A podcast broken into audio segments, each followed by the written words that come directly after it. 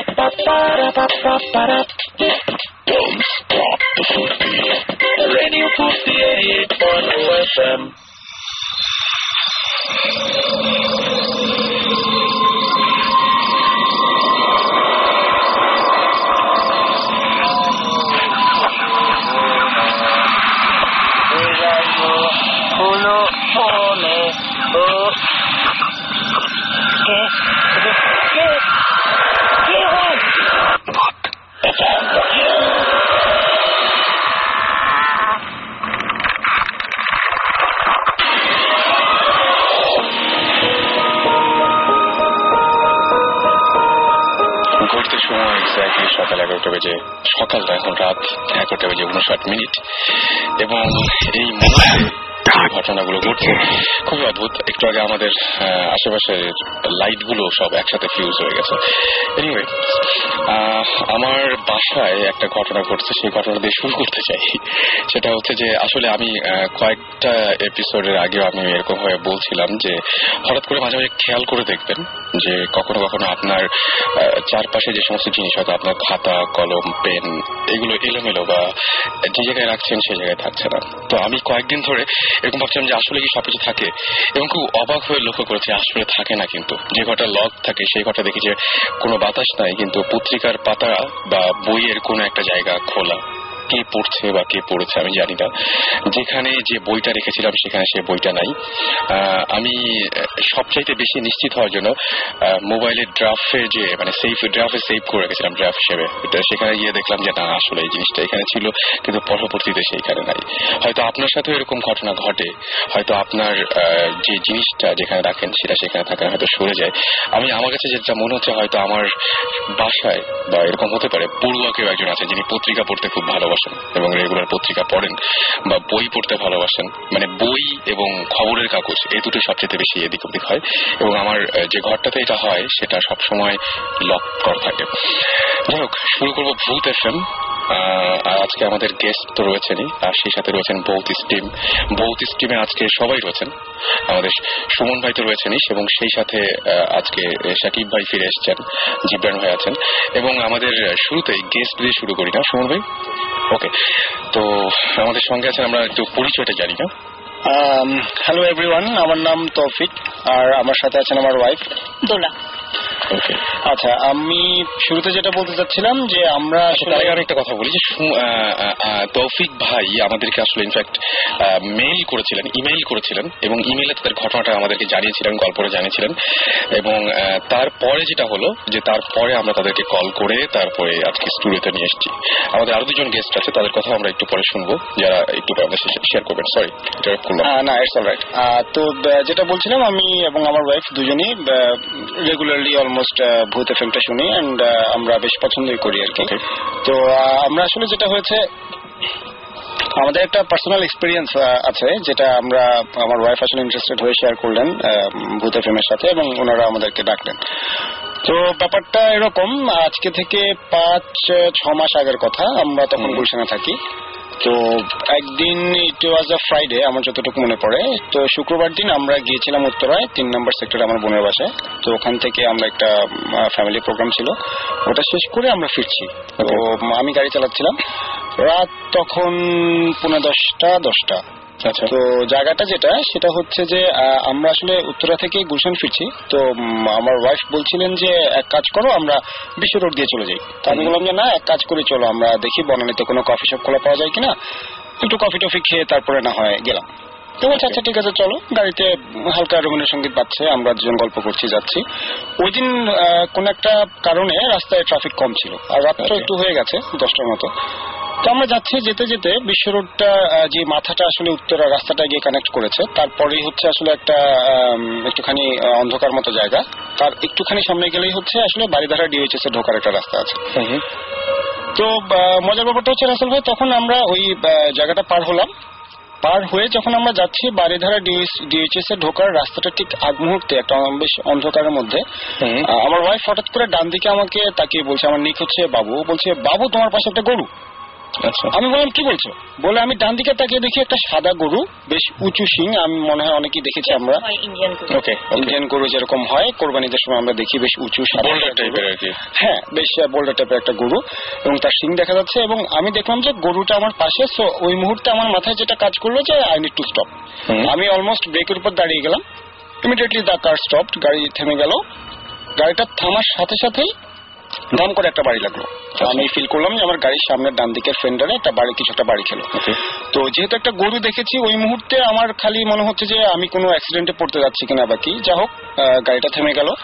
আমি ইগনিশনটা অফ করলাম অফ করে আমি আমার ওয়াইফ বের হয়ে গেলেন তার বাম দিকের দরজা থেকে আমি ডান দিকের দরজা থেকে বের হলাম।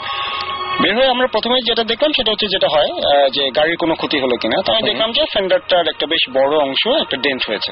ওকে তো আমি তখন ভাবলাম ঠিক আছে অল্পের উপর দিয়ে গেছে বাট গরুটা কোথায়। এর মধ্যে গাড়িটা যেহেতু খুব হার্ড ব্রেক করেছিলাম আমি রাস্তা স্কিড করেছে আশেপাশে অনেক লোকজন অনেক বলব না কিছু লোকজন ছিল পাঁচ সাতজন যারা পাশে বসে চাটা খাচ্ছিল তারা এগিয়ে এলো এগিয়ে এসে বলল যে কি ব্যাপার কি ব্যাপার কি হলো আমি বললাম যে কি হলো সেটা পরে বলছি আগে দেখেন একটা গরু ছিল এখানে বড় সড় সে গরুটা কোথায়।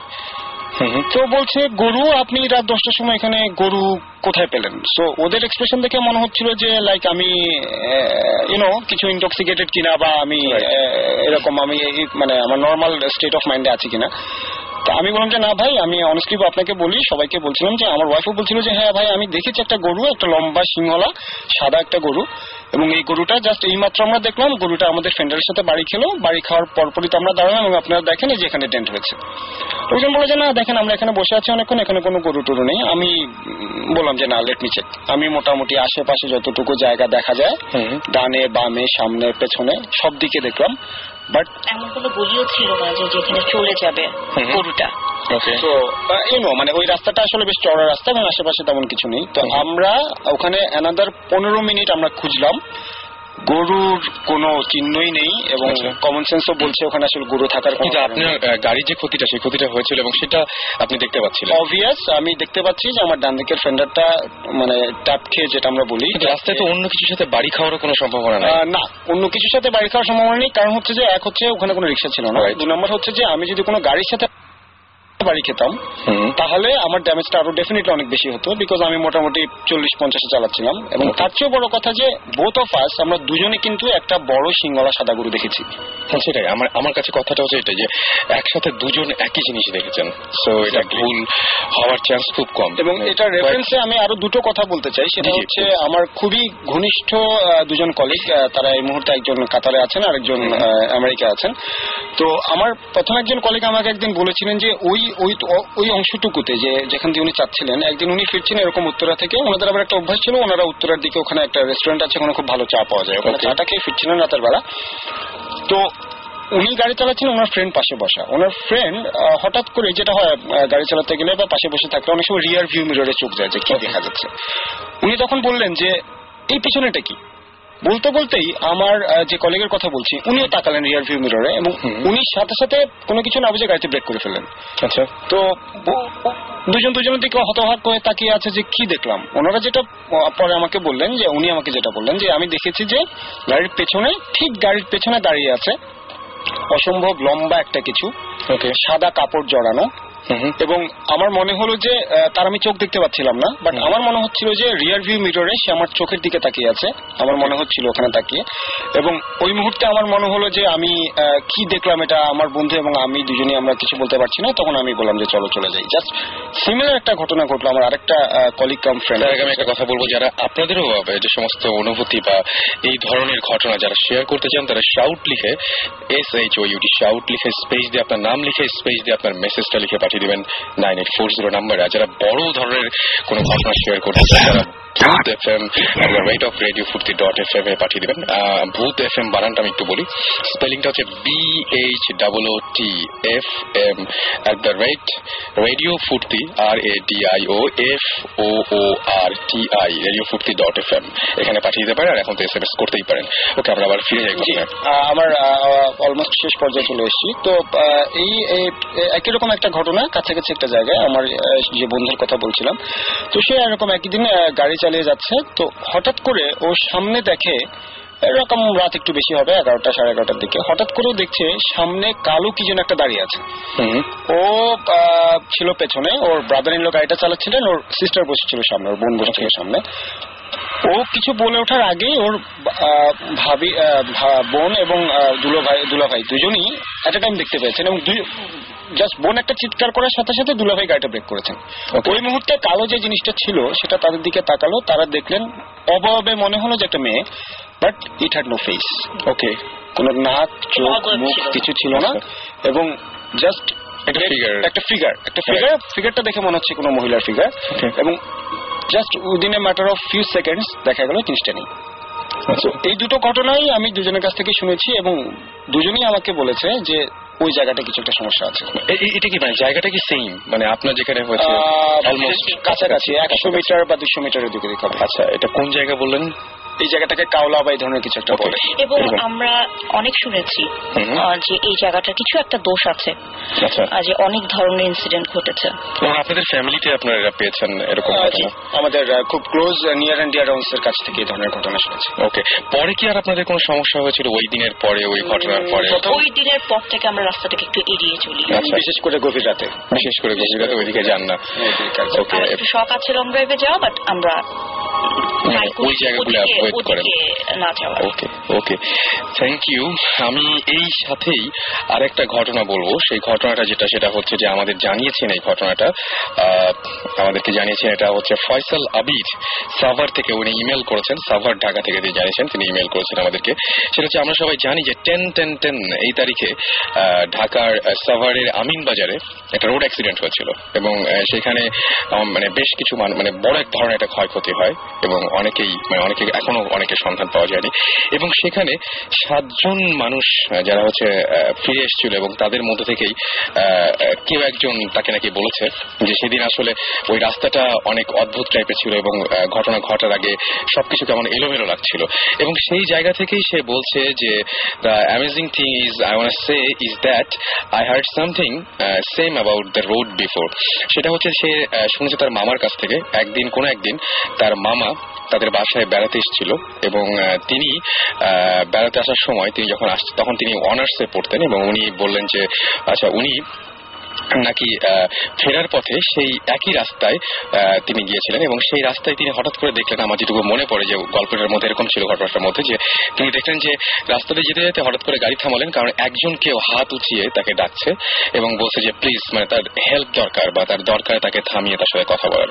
তো উনি থামলেন, থামার পরে বললেন, কি সমস্যা? তো উনি বললেন যে, আমার গাড়িটা নষ্ট হয়ে গেছে, ভেতরে আমার ওয়াইফ সে খুব সিক আমাদের প্লিজ একটু হেল্প করুন, আমাদের কাছে আসেন।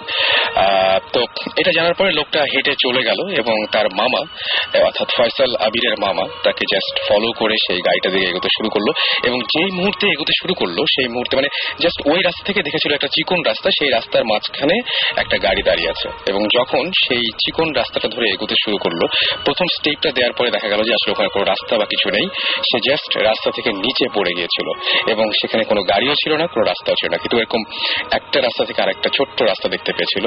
সেই ঘটনা তার মামার জীবনেও ঘটেছিল এবং তারপরে তার মামার অনেক সমস্যার সৃষ্টি হয় এবং মামা যেটা করেন সেটা হচ্ছে তিনি বলেন যে লোকটা, লোকটাকে হঠাৎ করে মানে এরকম ঘটনা তিনি আরও শুনেছেন যে ওই ওই রাস্তাতে এরকম অনেকে এবং এবং এই ঘটনাটা তার মামার যে ঘটনাটা, সেই ঘটনাটা সবচেয়ে ইন্টারেস্টিং ব্যাপার হচ্ছে সেটা ঘটেছিল নাইন নাইন নাইনে তো সে লাস্টে ইমেইলের লাস্টে যেটা লিখেছে যে সুমন ভাইয়ের একটা ঘটনা সেদিন শুনেছিল সে, যে হঠাৎ করে চিটাং যাওয়ার একটা সময়, একটা হঠাৎ করে অন্য একটা রাস্তায় চলে যাওয়া। তো সেটার জন্য সেই ঘটনাটা শেয়ার করছে মোস্ট এবং বলছে যে যে ঘটনাটা টেন টেন টেনে ঘটলো, ঠিক একই ঘটনা এক বছর আগে তার বাবার সাথে একই রাস্তায় নাইন নাইন নাইনে ঘটেছিল। তো এই ইমেলটা খুব ইন্টারেস্টিং সো আমার কাছে মনে হয় যে থাকতে পারে, কিছু একটা হতেই পারে, এরকম কিছু একটা যেটা হয়তো আমাদের, আমরা জানি না বা বুঝতে পারছি না। যাই হোক, আমাদের সাথে ভৌতিক টিম রয়েছেন এবং তাদের সাথে, তাদের মধ্যে সুমন ভাই আছেন, সুমন ভাইয়ের কথা নিশ্চয়ই আমরা এখন শুনব সবাই শুনব এখানে সাকিব ভাই আছেন, সাকিব ভাই নিশ্চয়ই কিছু রেডি করেছেন। সাকিব ভাই বলেছিলেন সুমন ভাই যে আপনি আসার পর থেকে নাকি কোনো কোনো কথা বলবেন না। একদম চুপচাপ থাকবেন। হ্যাঁ ওইটি দেখতেছি। ইনফ্যাক্ট আছে সারাদিন আমাদের বাসায় ছিল কোনো কথা বলা নেই। রাইট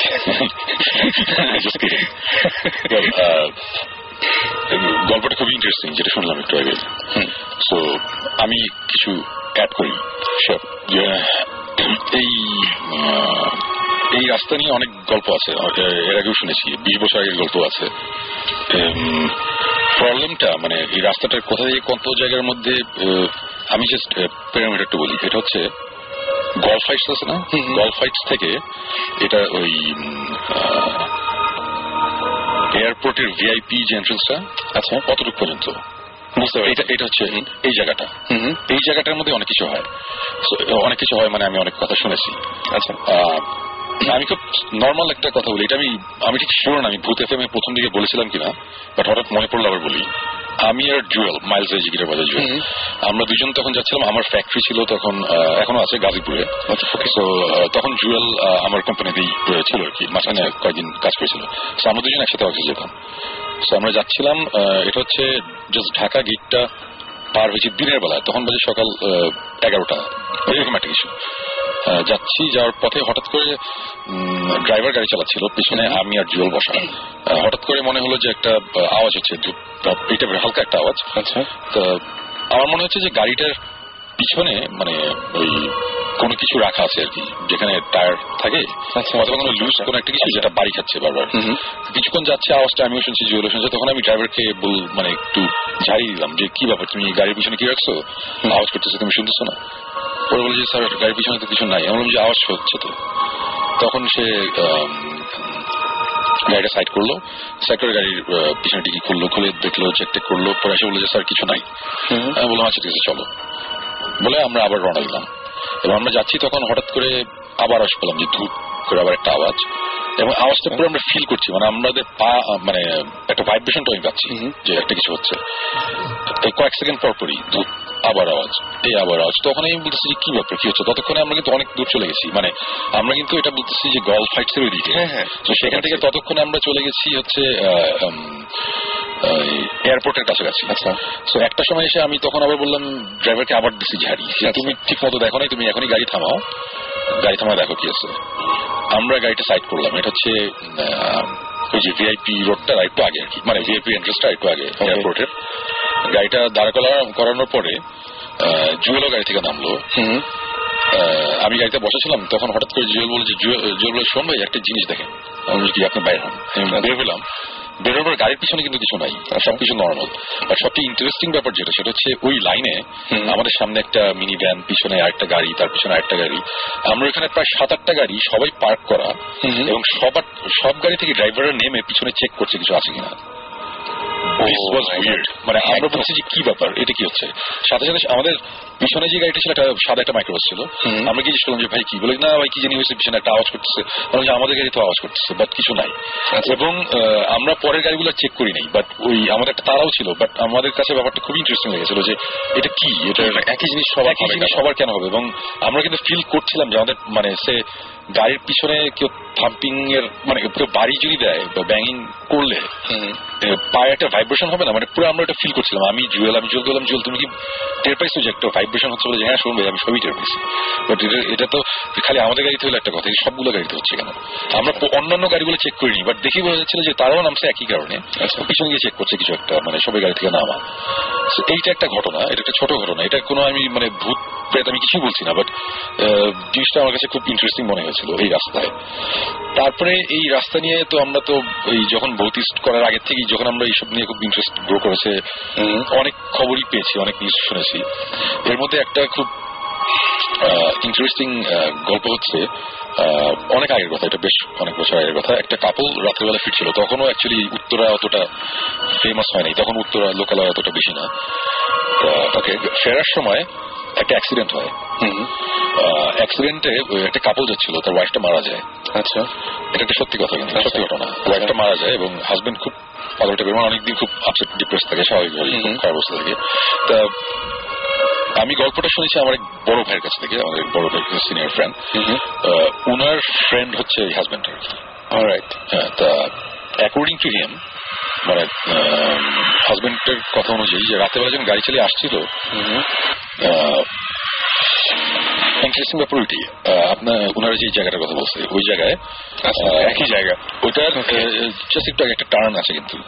ওই টার্নটার ওইখানে ওরা দেখেছে যে একজন একটা মানুষ দাঁড়িয়ে আছে ওখানে আচ্ছা। রাত্রেবেলা একটা মানুষ দাঁড়িয়ে আছে এবং আহ, একটা মানুষ দাঁড়ানো এবং হঠাৎ করেই মানে পুরাই মানে কোথা থেকে জেনে আসছে মানে ফ্রম নাথিং সাডেনলি মানে সামনে কেউ দাঁড়িয়ে আছে। ওটা দেখে তারা গাড়ির কন্ট্রোল হারা ফেলায় এবং পরে অ্যাক্সিডেন্ট করে তো এই কথাটা অনেকেই বলেছে কিন্তু তখন ওখানে কাউকে খুঁজে পাওয়া যায় নাই। তো এই ঘটনার পর কিন্তু মানে ইন্টারেস্টিং পার্টটা আরও বাড়ে। মানে মেইন ব্যাপারটা হচ্ছে এখানে। ঘটনার পরে অনেক সময়ই অ্যাকর্ডিং টু দ্য হাজব্যান্ড সে নাকি রাতের বেলা গাড়ি চালিয়ে যখন যায় ওই জায়গা দিয়ে মাঝে মধ্যেই যায় এবং তখন নাকি তার ওয়াইফকে সে দেখে যে দাঁড়িয়ে আছে। ওখানে রাতের বেলা নাকি অনেক সময় দেখে। তো এই গল্পটাই একটা পার্টিতে রাত্রেবেলা করছিল কয়েকটা ফ্রেন্ড মিলে আর কি। তখন আমার যে পরিচিত উনি ওখানে ছিল। তো উনি এখানে শুনলো বলে "হ্যাঁ, তাই নাকি? বলে যে হ্যাঁ। বলে যে আমি মাঝে মধ্যেই দেখি। তখন বলে যে এগুলো অনেকেই পাত্তা দিচ্ছে অনেকে দিচ্ছে না। তাই এর মধ্যে তখন ওখানে দুই তিনজন ছিল দুইজন কি তিনজন। ওরা বলল যে না আমরা দেখতে চাইছি আমরা ও তারা গল্পটা করছিল উত্তর রাতেই বসি উত্তর একজনের পাশে তখন বলছে তাহলে আমরা দেখব। তখন অনেক রাত। ওকে। আমরা দেখতে চাই। বলে যে ঠিক আছে চলো হয়তো আজকে দেখতে লাগ ভালো থাকলে আজকে তোমরা দেখবা। এবং তারপর যেটা হয়েছিল যে ওই গাড়িটা নিয়ে তখন তারা যখন ওখানে গিয়েছিল মানে গাড়িটা ওখানে একটা অ্যাক্সিডেন্ট করে। আবার একটা অ্যাক্সিডেন্ট করার পরে মানে তিনজনই ভয়ঙ্কর ভাবে মারাত্মকভাবে ইনজুর্ড হয়। ইনজুর্ড হওয়ার পরে তার পরে তিনজনের মধ্যে একজন মোটামুটি একটু স্টেবল ছিল মানে অতটা সিরিয়াস অবস্থা। দুজন ইমার্জেন্সিতে ছিল আর একজনের অবস্থা ভালো ছিল একটা ফ্রেন্ডের আর কি। তো ওর সাথে পরে যখন অনেকে কথা বলেছে তখন ও মানে খুব মানে পাজল সে বলে আমি একটা উইয়ার জিনিস দেখছি। বলে যে কি? বলে আমি দেখছি ভাবি দাঁড়ায় আছে এখানে। এই কারণেই আহ, গাড়ির কন্ট্রোলটা হারায় আর কি। আচ্ছা। তো এই ধরনের গল্প আমি অনেক শুনেছি মানে এই জায়গাটা নিয়ে স্পেসিফিক এই জায়গাটা নিয়ে। আমরা কিছু ঘাটাঘাটি করার পর অনেকে বলে আমি কিন্তু শিওর এটা আমার শোনা কথা যে ওখানে সাম ওখানে একটা মাজার টাইপের কিছু একটা ছিল। আচ্ছা। প্রথমে নাকি রাস্তাটা করার সময় মাজার একটু জায়গা খেয়ে তার উপর দিয়ে রাস্তাটা হয়েছিল বা কিছু তারপরে নাকি রাস্তাটা একটু টার্ন ঘোরানো হয়েছে এখন। আচ্ছা। এটা অবশ্যই এটা আমি শিওর না এটা আমি ভেরিফাই করিনি বাট লোকজনই কথাটা বলে এখনও বলে। এবং আমার বাসা বাড়ি ধরে ডিউএসএস এবং আমি রাত্রেবেলা কখনো ওই দিক দিয়ে গেলে আমি ওই দিক দিয়ে ঢুকি যে জায়গাটার কথাটা ওনারা বললেন। এবং ওরকম একটা জায়গায় আমি রাত্রেবেলা রাত একটা দুইটার দিকে আমি ফেরার সময় আমি দেখেছি যে রাস্তার মধ্যে সাদা এটা কোনো মানুষ ভর্তুক কিছু না। মানে জাস্ট সাদা মনে হয়েছে কি যে কোনো বস্তা টাইপের একটা কিছু কেউ মাটিতে ফেলে রেখেছে এবং এটা হচ্ছে পুরা রাস্তার মাঝখানে।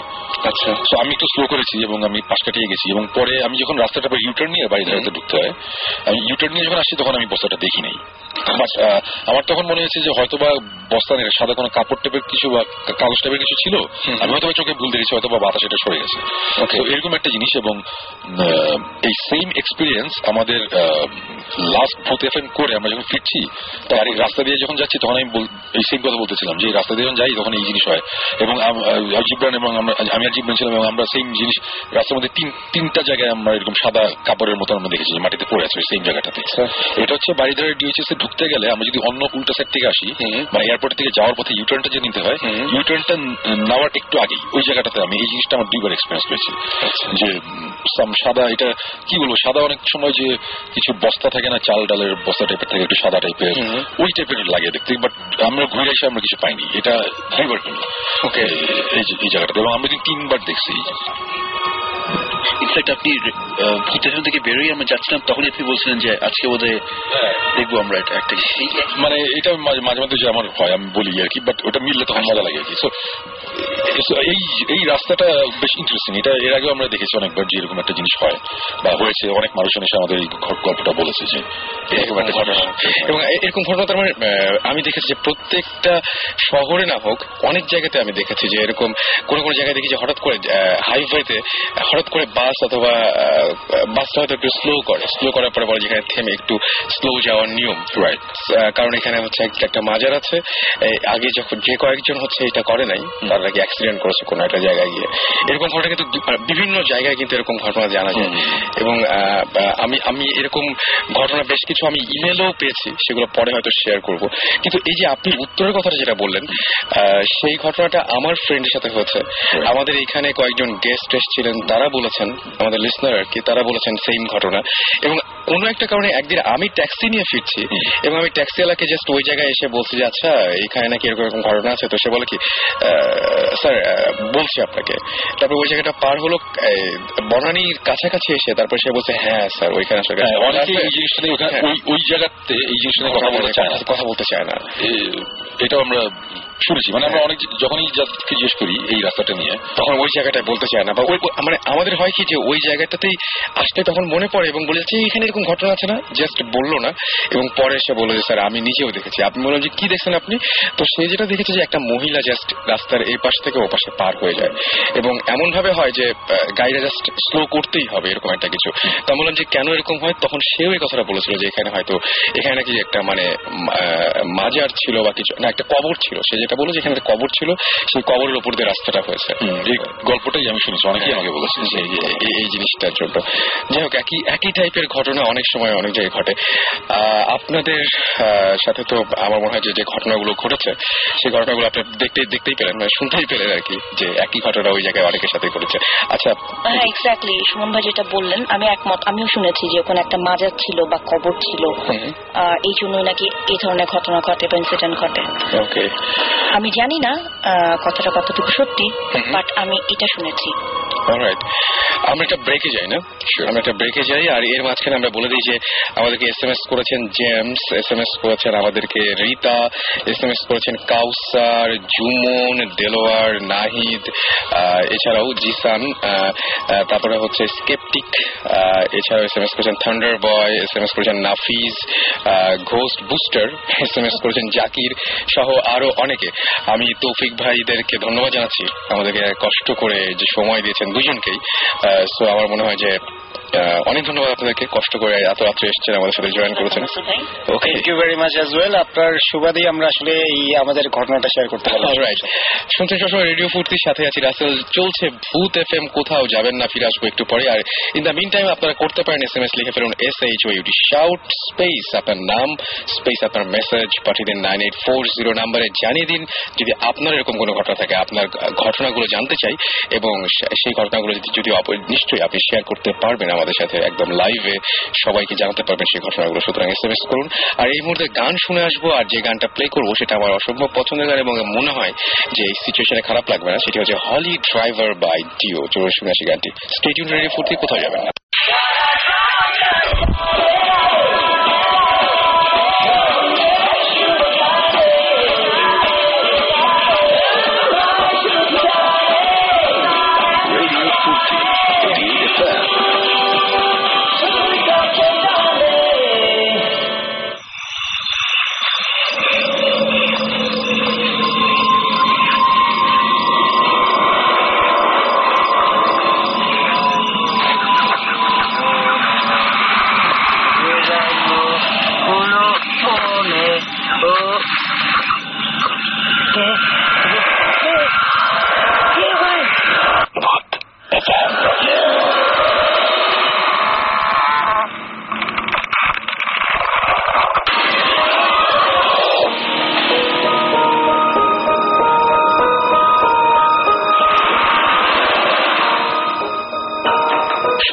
সবসময় রেডিও ফুর্তি আর চলছে ভূত এফ এম ঘড়িতে সময় কি দরকার সময়ের?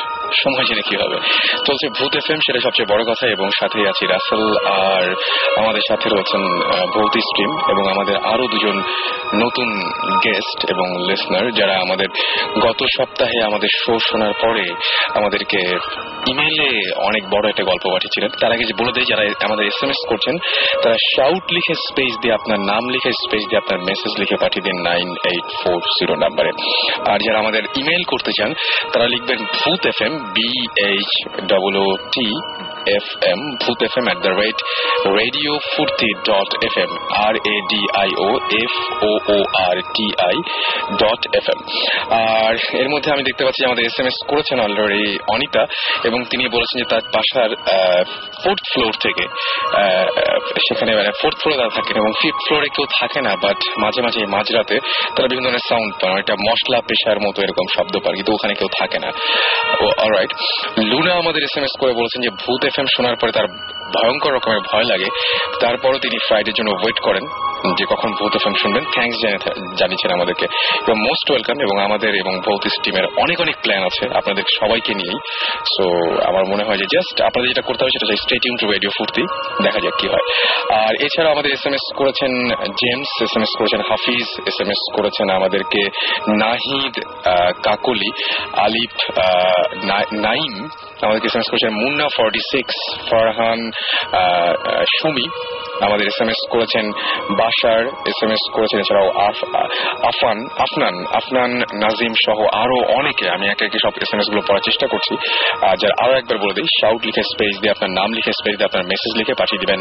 নাইন এইট ফোর জিরো নাম্বারে চলে আসবে আমাদের কাছে। আর আমাদের যে গেস্ট এখন যিনি আছেন তার সঙ্গে আমরা পরিচিত হব। নামটা একটু শুনি। তার আগে আমি একটা কথা বলছি। যে আগে যে গেস্ট ছিলেন উনি তো দেখেছিলেন একটা গরু। তারপর সুমন ভাই বললেন যে উনি দেখেছেন চালের বস্তা। চালের বস্তা। তো ওটা শোনার পর আমাকে বিরিয়ানি খেতে ইচ্ছে করছে। ওকে বিরিয়ানিটা হয় নাই বিরিয়ানি কি আছে নাকি? বিরিয়ানি টাইপের কিছু না মানে ছিল। ইনফ্যাক্ট খেয়ে ফেলেছে মাসুম এটা হচ্ছে মুশকিল। কিছু করার নাই এটা মাসুমের দোষ। আচ্ছা আমরা গল্পে যাই। মানে ঘটনায় যাই নামটা। আমি ইমরান আমি খালিদ আমার কাজিন দুজনে প্রাইভেট ভার্সিটিতে ফার্মেসিতে পড়তেছি। ঘটনাটা গত বছরের। ওকে। অক্টোবরের নয় তারিখ পরীক্ষা হয়েছে সবাই জানেন। তো পরীক্ষার পরে স্বাভাবিক কি একটা পরীক্ষা হচ্ছে এটা? মেডিকেল পরীক্ষা মেডিক মানে medical admission test admission test alright তো পরীক্ষার পরের দিন দুদিন পরে রেজাল্ট হয়। স্বাভাবিকভাবে অনেক টেন্স কি হবে। না হবে তো বাসায় বললাম যে না বাসায় থাকলে অবস্থা খারাপ। আমাদের মানে বাইরে থেকে আসতে হবে ঘুরতে হবে। তো আমাদের হাউসকিপার উনি একটা ভালো বুদ্ধি দিলেন যে ওনাদের বাড়ি সিরাজগঞ্জ। ওখানে দেখার মতো অনেক কিছু আছে যাওয়ার জন্য। তো বাসায় অনেক চিল্লা ফাল্লা করে রাজি হলাম যে হ্যাঁ যাব আমরা। তো আমরা গিয়ে ঘুরে আসছি প্রথমবার। দেখে আচ্ছা। আসছি দেখার মতো অনেক কিছু আছে। তো পরে আমরা যখন ঢাকায় চলে আসছি তখন একদিন সিদ্ধান্ত নিলাম যে চলো এবারে কি ভালো করে দেখে আসব। তো ডিসেম্বরের দিকে আমরা আবার যাই। সিরাজগঞ্জ থানাটার নাম হচ্ছে তারাস ওখানে আমরা যখন নামি ইচ্ছে করে বিকাল করে গেছি। তখন রাত নয়টা বাজে। হুম। তো তারাস থানা থেকে বারোহাসটা হচ্ছে গ্রাম। আচ্ছা। এটা চলন বিলের একদম মাঝখানে এবং যাওয়ার জন্য একটা রাস্তা। ওকে। ওখানে কোনো রিক্সা নেই জাস্ট ভ্যান চলে। ওকে। তো আমরা যখন গেছি তখন দুটো ভ্যান আছে কেউ যাবে না। আচ্ছা। তো জিজ্ঞেস করলাম যাবে না কেন? তো বললে যে ওই রাস্তায় মানে রাতের বেলা যাওয়া কেউ যায় না কোনো ভ্যান চালকে যাবে না। ওকে তো অনেক কষ্টে রাজি করালাম তবে ওনার শর্ত হচ্ছে যে ওনার সাথে একটা খালি ভ্যান চালক নিয়ে যেতে হবে। খালি ভ্যান চালক হ্যাঁ, উনি যাবেন সাথে আরেকটা খালি ভ্যান চালক নিয়ে যেতে হবে। তো আমরা আচ্ছা। স্বাভাবিক জিজ্ঞেস করলাম যে মানে একা কেন যেতে যাচ্ছেন আমরা তো আছি মাত্র তিনজন। আমি আমার কাজিন খালিদ আর আমার একটা ফ্রেন্ড ছিল ইমশাদ। হুম। তো উনি যেটা বললেন যে আমার তো ফিরতে হবে একা। আচ্ছা। তো এখানে নাকি প্রায় বিভিন্ন ধরনের ঘটনা হয় যেহেতু পুরো চলন বিলের মাঝখানে তো ওনার এই পুরো দশ কিলোমিটার রাস্তা একা উনি আসতে পারবেন না। আচ্ছা। তো আমাদের তো আর কিছু করা ছিল না। রাজি হলাম যে ঠিক আছে চলেন। তো বারো হাস পৌঁছাইছি আমরা তখন রাত এগারোটা বাজে। ওখানে হয়েছে ছোট ছোট মানে ছনের ঘর আছে। পঞ্চাশ টাকা করে রাতে ভাড়া দেওয়া হয়। আচ্ছা। ওটা মানে ঘরগুলা করা হয়েছে কারণ হচ্ছে ওখানে দুটো মন্দির আছে। তিনটে ছিল একটা ভেঙে গেছে। আচ্ছা। দুটো মন্দির আছে এবং দুটো মন্দিরের উপরে বিশাল বড় বড় দুটো বট গাছ। ওকে তো অনেকে আসে দেখার জন্য যার কারণে ঘর করা আছে। তো আমরা ছিলাম ওখানে। তো রাতের বেলা আমাদের ঘুম আসতেছে না। তো স্বাভাবিক আমরা ঘুমাই একটু পরেই। আমি একটু আগে হলো অনেক পরে ঘুমাই তো বের হলাম আমরা। দেখে আসি। ওখান থেকে হাঁটতে হাঁটতে আমাদের তো সব চিনা। আগের বার যেহেতু যাওয়া হয়েছে তো পুকুর পাড়ে গিয়ে বসছি আমরা। ওখানে হচ্ছে মানে জায়গাটা বর্ণনাটা আমি দিই। তিনটি মন্দির একটা ভেঙে গেছে দুটো মন্দির আছে। দুটো মন্দিরের উপরে হচ্ছে দুটো বট গাছ। আর সামনে কতটুকু ফাঁকা জায়গা এর সামনে চার কোনা একটা পুকুর। আচ্ছা। তো ওই পুকুরে আমরা বসছি। তো বসার পরে বসে রয়েছি। মানে ওখানে আমার যে ফ্রেন্ড গেছিল যে ইমসাদ ও বলতেছে ভাই প্রচণ্ড মাথা ব্যথা আমি বসতে পারব না চলেন আমরা চলে যাই। আচ্ছা। আমি বললাম তোমার হঠাৎ করে মাথা ব্যথা কেন? তো বলতেছে বুঝতে পারতেছি না। ও চলে আসছে। আচ্ছা। চলে আসছে আমরা সবাই চলে আসছি এখানে। তো আর জানি। আর তখন কিন্তু ঠান্ডা ছিল। ঠান্ডা ছিল। তো ও মাথা ব্যথা ভালো হয়নি চলে আসছে পরের দিন চলে আসছে। ইমসাদ চলে আসছে মানে ওই রাতে আমরা যাইনি ওখানে পরের দিন সকালবেলা ও চলে আসছে ইমসাদ। চলে আসছে আমি আর ও রয়েছি দুজন। তো পরদিন গোসল করব। তো গোসল করার জন্য গ্রাম ভাবলাম যে পুকুরে নামবো। তো ও মোবাইল নিয়ে বসে রয়েছে আমি নামছি গোসল করব। তো দাবাতবি করতেছি ও ভিডিও করতেছে। তো ওখানে গ্রামের দু তিনজন লোক ছিল ওনারা এসে খুব ধমকাচ্ছেন এটা নাকি ওনাদের পবিত্র পুকুর। আচ্ছা। অনেক আগে যখন গ্রামের লোকদের বিয়ে হতো তখন যাদের থালা বাসন নেই এ নেই তো তো ওনারা গিয়ে পুকুরের কাছে চাইতো। পুকুর কি বিরানি দিলে পুকুর থেকে নাকি কাঁসার থালা বাসন এগুলো আসতো? আচ্ছা। মানে এটা হচ্ছে ওই এলাকার লোকজন সবাই হ্যাঁ লোকজন সবাই জানে। আচ্ছা। আবার বিয়ের পরে ফেরত দিয়ে দিতে হতো। আচ্ছা, বাসন টাসন বাসন ফেরত দিয়ে দিতে হতো। আচ্ছা। তো আমাদেরকে উঠায় দিল। যে হ্যাঁ উঠে যান এখানে গোসল করা যাবে না। তো আমরা চলে আসছি। ওই দিন সন্ধ্যায় ওই দিন সন্ধ্যায় আমাদের ই ছিল যে প্রথমে তো দেখতে পেলাম যে ওই দিন থেকে পরদিন সকালে আমরা চলে আসব। তো বসে আছি দুপুরবেলা চলে আসলাম আমরা। সন্ধ্যাবেলা আবার গিয়ে ওখানে গিয়ে বসছি। সন্ধ্যা হয়েছে মাগরিব রাজান দিচ্ছে অন্ধকার হয়ে গেছে। আমি আরও বসে রয়েছি। ঠান্ডা ঠান্ডা খুব ভালো মানে হালকা হালকা বাতাস আসতেছে। পুরো মানে ওই এলাকাটা ফাঁকা। চলন বিলের মাঝখানে ছোট্ট একটা গ্রাম। আচ্ছা। তো বেশ বাতাস। খানিকটা সময় গেছে সাতটা আটটা বাজে তখন একজন লোক মানে ফেস ফেসে গলায় আসছেন বসে বলতেছেন যে এখানে সন্ধ্যার পরে বসা যায় না। তা আমি বললাম যে আঙ্কেল কি সমস্যাটা কি? বলল যে দেখাল আমাদেরকে যে এই পুকুরের আর মন্দিরের মাঝখানে যে রাস্তাটা এই রাস্তাটা সোজা গেছে পিছনে একটা খাল মন্দিরের পিছনে একটা খাল। খাল হয়ে ওই পাশে একটা জমিদার বাড়ি আছে। আচ্ছা। পুরাতন জমিদার বাড়ি তিনতলা। বলল যে এইটা হচ্ছে বুদ্ধের স্বীকৃত পথ। উনি মানে বেশ জোর গলায় বললেন যে এটা হচ্ছে বুদ্ধের স্বীকৃত পথ। তো আচ্ছা জিন্দের স্বীকৃত পথ আচ্ছা জিন্দের। হ্যাঁ জিন্দের একটা স্বীকৃত পথ ওখানে মাগরিবের নামাজের পর থেকে ফজরের আজানের পূর্ব পর্যন্ত হাঁটা সম্পূর্ণ নিষেধ। আচ্ছা। বললাম যে ঠিক আছে চলে আসছি। বাজার ওখানে বারো মাসের যে বাজার বাজারে চলে আসছি। তো ওরা আবার বলল যে না যাব। যে ভূত যদি দেখা যায়। তো নর্মালি আমাদের মনে কিন্তু ওই ভয়টা ছিল না যে ভূত দেখব। সময় কাটাবো চলে আচ্ছা। আসব। দেখার মতো এটাই। তো আমরা যখন গেছি তখন আবার যখন গেছি বসে রয়েছি দশটা সাড়ে দশটা বাজে ওই সময়। তো আরেকটা জিনিস বলা হয়নি যে মন্দিরের সামনে মন্দিরের সামনে সব সময় কিছু হাঁস থাকতো এবং রাজহাঁস। আচ্ছা। হাঁটাহাঁটি করতো। লোকজন কেউ কিছু বলতো না হাঁটাহাঁটি করতো। তো রাতের বেলা বসে রয়েছি থাকার পরে ও বলতেছে জিমরান ভাই কেউ নেই। গ্রাম তো স্বাভাবিক আটটা পরে একদম সবাই শুয়ে পড়ে। বুঝতে পেরেছে। তো দশটা বাজে উনি বল মানে ও বলছে যে চলেন একটা হাঁস তো আমরা ইচ্ছা করলেই খেতে পারি। তো ওর কাছে চাকু ছিল মন্দির মানে দড়ি দিয়ে কিন্তু পুরোটা একটা সীমানা দেওয়া আছে ভিতরে যাওয়া যায় না। তো ওই দড়ি কেটে ও ভিতরে ঢুকছে। আমি বলছি আমি দাঁড়িয়ে আছি পাহাড়া পাহারা দিচ্ছি তুমি কি করো? তো ও গেল। খালি দেখলাম যে অনেকটা হাসি বুঝতে পেরেছি সেটা তারপরে ই করছে।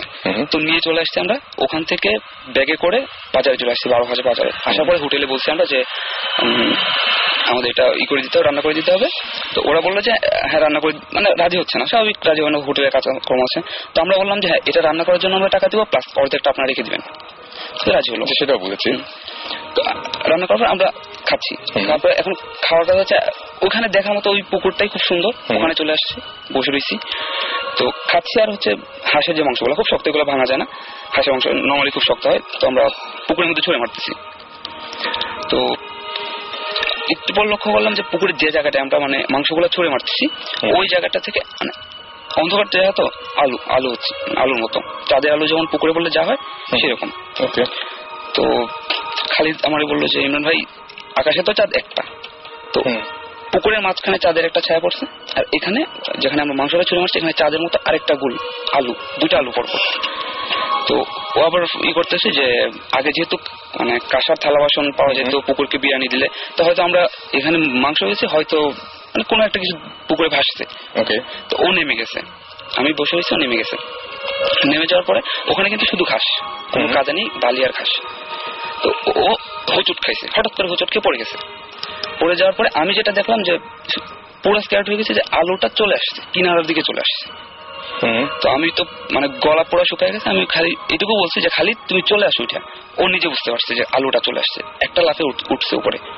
ওঠার পরে ওই আমরা চলে আসতেছি যে না ওখানে আর বসা যাবে না। ভয় না ঠিক মানে অবাক হয়ে গেছি যে কি এটা হতে পারে। চলে আসার পরে যখন আমরা মন্দির ক্রস করে আসতেছি একটা লোক আমাদের থামালো। তো অন্ধকারে লোকটার চেহারা আমার মনে নেই বেশ চিকনা চাকনা মনে হলো এবং পৈতা পড়া ছিল এটা আমার মনে আছে একটা পৈতা পড়া ছিল। তো উনি বললেন যে হুম, হুম, হুম, ব্রাহ্মণ ব্রাহ্মণ টাইপের কি অনেকটা। উনি বললেন যে আমি সন্ধ্যাবেলা না করছিলাম যে এখানে বসা যাবে না। এখানে যা করে গেলি তোরা এটা এবার সামলাইতে পারবি তো?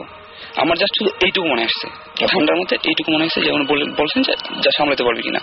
আপনারা কি আগে আসলে ওই লোকটাকে দেখেছিলেন? মানে যখন কেউ নিষেধ করেছিল ওই লোকটা আমরা যখন দেখলাম তখন ওই চাদর মোড়ানো ছিল গায়ের আচ্ছা। মধ্যে বুঝতে পারি তখন খালি গায়ে ছিল। তখন খালি গায়ে ছিল পৈতে আমরা ওকে। উনি মন্দিরের ওখান থেকে বললেন। আচ্ছা উনি তার মানে আপনাদের ব্যাপারগুলো এরকম ওনার কথা শুনে মনেই হচ্ছে যে উনি সবকিছু জেনেছেন যে আপনারা কি হ্যাঁ, করেছেন? হ্যাঁ, তো আম- আমাদের যেটা মনে হচ্ছে উনি হয়তো মন্দিরের পুরোহিত।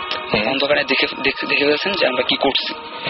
মানে উনি যে ওটা যে ভূত না কি না জিন ওটা আমাদের মাথায় তখন আসে না আমাদের কথা হচ্ছে উনি পুরোহিত হয়তো জেনে ফেলছেন। এখন হচ্ছে এই কারণেই বলতেছেন। হ্যাঁ হাঁস খেয়ে ফেলছি ও মন্দিরে হাঁস হয়তো খেয়ে ফেলছি প্রবলেম হতে পারে। তো আমরা সোজা দৌড়। চলে আসছে একদম পরদিন সকালবেলা। ওই তারাস থেকে সোজা তারপরে সেই লোকের যে কথাগুলো ছিল সেই লোকের কথা কি ঠিক হয়েছিল যখন ঢাকায় এসেছেন? তখন কি আপনাদের মধ্যে সেই মানে ওইখানে যে কাজগুলো করেছিলেন তার ফলাফল হিসেবে কিছু হয়েছিল? হ্যাঁ, হ্যাঁ। তারপর কি হয়েছিল সেটা? হয়েছিল যে আসার পর থেকে আমার বমি বমি ভাব কিন্তু বমি হচ্ছে না। আমি বুঝতে পারছি না কেন বমি হচ্ছে না। প্রচণ্ড বমি হবে বমি হচ্ছে না। কিন্তু ও একদম বমি করে অবস্থা খারাপ। যা খাচ্ছে বমি করে দিচ্ছে। যা খাচ্ছে বমি করে দিচ্ছে। তো ও মানে নামটা নামটা খালিদ না? খালিদ। কাজিন খালিদ। হ্যাঁ, হ্যাঁ। ও হচ্ছে এরকম। তো আমার ওর সমস্যা পরদিন ভালো হয়ে গেছে। খালিদের হ্যাঁ সমস্যা খালিদের সমস্যাটা ভালো হয়ে গেছে। যে ওর বমি করে আমার বমি হচ্ছে না। জ্বর বেড়ে গেছে বমি হচ্ছে না। তো আমি ওভাবে রয়েছি। তিন চার দিন জ্বরে গেছে। এরপরে আমি মানে তখন আমার তাড়াতাড়ি ঘুমায় পড়তে হতো। রান্না খাওয়ার সময় কি মনে হচ্ছিল রান্না কোনো প্রবলেম ছিল না, কিছু এরকম হয়নি? এর আগে হাঁস খাওয়া হয়নি কখনো। ওই ফার্স্ট হাঁস খাওয়া ছিল. তো হাড্ডিগুলো প্রচণ্ড শক্ত। তো আমি পরে জিজ্ঞেস করছি অনেকে বলছে যে হাঁসের হাড্ডি হাড্ডি হ্যাঁ অনেক শক্ত। অনেক শক্ত কিন্তু গরুর মতো শক্ত না আর কি। হ্যাঁ হ্যাঁ। প্রচণ্ড শক্ত ছিল হাড্ডি ভাঙতে পারিনি। ওকে অলরাইট থ্যাংক ইউ আপনাদের সেই গল্পটা শেয়ার করার জন্য এবং পরবর্তীতে সেই পুরোহিত বলুন আর ব্রাহ্মণ বলুন বা অন্য কোনো কিছু বলুন সেই তিনি যা বলেছিলেন সেটার কিছু কিছু ফলাফল আপনারা ভোগ করছেন এখানে ঢাকায় এসে সেই বর্ষটা হয়েছিল। থ্যাংক ইউ আমাদের সাথে শেয়ার করলেন এটা। আপনি যদি শেয়ার করতে চান আমাদের সাথে এরকম কোনো ঘটনা তাহলে আমাদেরকে সরাসরি ইমেল করতে পারেন। Bhoot F M dot Bhoot F M at the right radio Foorti dot F M এখানে আপনারা এস এম এস আপনারা ইমেল করতে পারেন। আর এস এম এস করার নিয়ম হচ্ছে শাউট লিখে স্পেস দিয়ে আপনার নাম লিখে স্পেস দিয়ে আপনার মেসেজ লিখে পাঠিয়ে দেবেন নাইন এইট ফোর জিরো নম্বরে। অর্ক আমাদের এস এম এস করে বলেছেন, তার বাসায় আজব সব কাহিনী হয়। তিনটায় বাসায় রাত তিনটায় বাসায় মনে হয় যে কেউ একটা কেউ কলিং বেল বাজাচ্ছে, তারপরে গেটটা কেউ খুলে দিল গেট খোলার শব্দ, এরকম অদ্ভুত সব ঘটনা রাত তিনটার সময় ঘটে। আমরা বলেছিলাম যে রাত তিনটা আসলে খুব অদ্ভুত একটা সময়। নীলু জি আমাদেরকে বলেছেন যে যখন ভূত এফ এম দের আচ্ছা ভূত এফ এম সবাই আড্ডা শেষ করে বা এখানে যখন ভূত এফ এম এই প্রোগ্রামটা শেষ করে যখন বাসায় ফেরে, তখন কোনো সমস্যা হয় কিনা? এখানে ম্যাক্সিমাম মানুষই তো মানে যেমন আমি আমি আমি তো বাসায় ফিরি না। তো বলতে পারছি না। আর সবাই যারা আছেন, সাকিব ভাই আছে, সাকিব ভাই নিশ্চয়ই সাকিব ভাই সুমন ভাই সুমন ভাই এবং জীবন ভাই যে গতদিন একটা ঝামেলা হয়েছিল সেটা তো বললেনি। হ্যাঁ। সাকিব ভাই আপনার আপনার তো মনে হয় হওয়ার কথা না যদি আপনার কখনো হয় না। আমার ইউজুয়ালি হয় না। ঝামেলা। আমি যে সোনাদের কিছু কোয়েশ্চেন করতে চাই সেটা হচ্ছে হ্যাঁ, যে এই এটা কবে হয়েছিল? এটা হয়েছে ডিসেম্বর। ডিসেম্বরে হয়েছে? সিরাজগঞ্জের দিকে? হ্যাঁ সিরাজগঞ্জ। তো ওইটা ওই এইসব ব্যাপারে কি পরে গিয়ে কারোর সাথে কথা বলেছিল হ্যাঁ আমাদের এই সমস্যাটা ভালো হচ্ছিল না। আমার হঠাৎ করে প্রচণ্ড রকমের গা ফুলে গেছে, ডাক্তার দেখানো হয়েছে, ডাক্তার দেখানোর পরে বলছে যে ব্লাডের মধ্যে অ্যালার্জির যে মাত্রাটা, এটা প্রচণ্ড বেড়ে গেছে। তো প্রচুর ওষুধ খাইতে হয়েছে এটা ভালো হওয়ার জন্য। তো আমরা যখন আবার ফেরত গিয়েছি ওখানে, ফেরত যাওয়ার পরে ওখানের জমিদার ছিলেন দুজন, যেটা জানতে পারলাম আর কি যে দেলোয়ার চৌধুরী আর হচ্ছে ওনার ভাই ছিলেন দেদার চৌধুরী। ওনার নাতি এখন, ওই ওই এলাকাতে আছেন, নাম হচ্ছে পিতল চৌধুরী।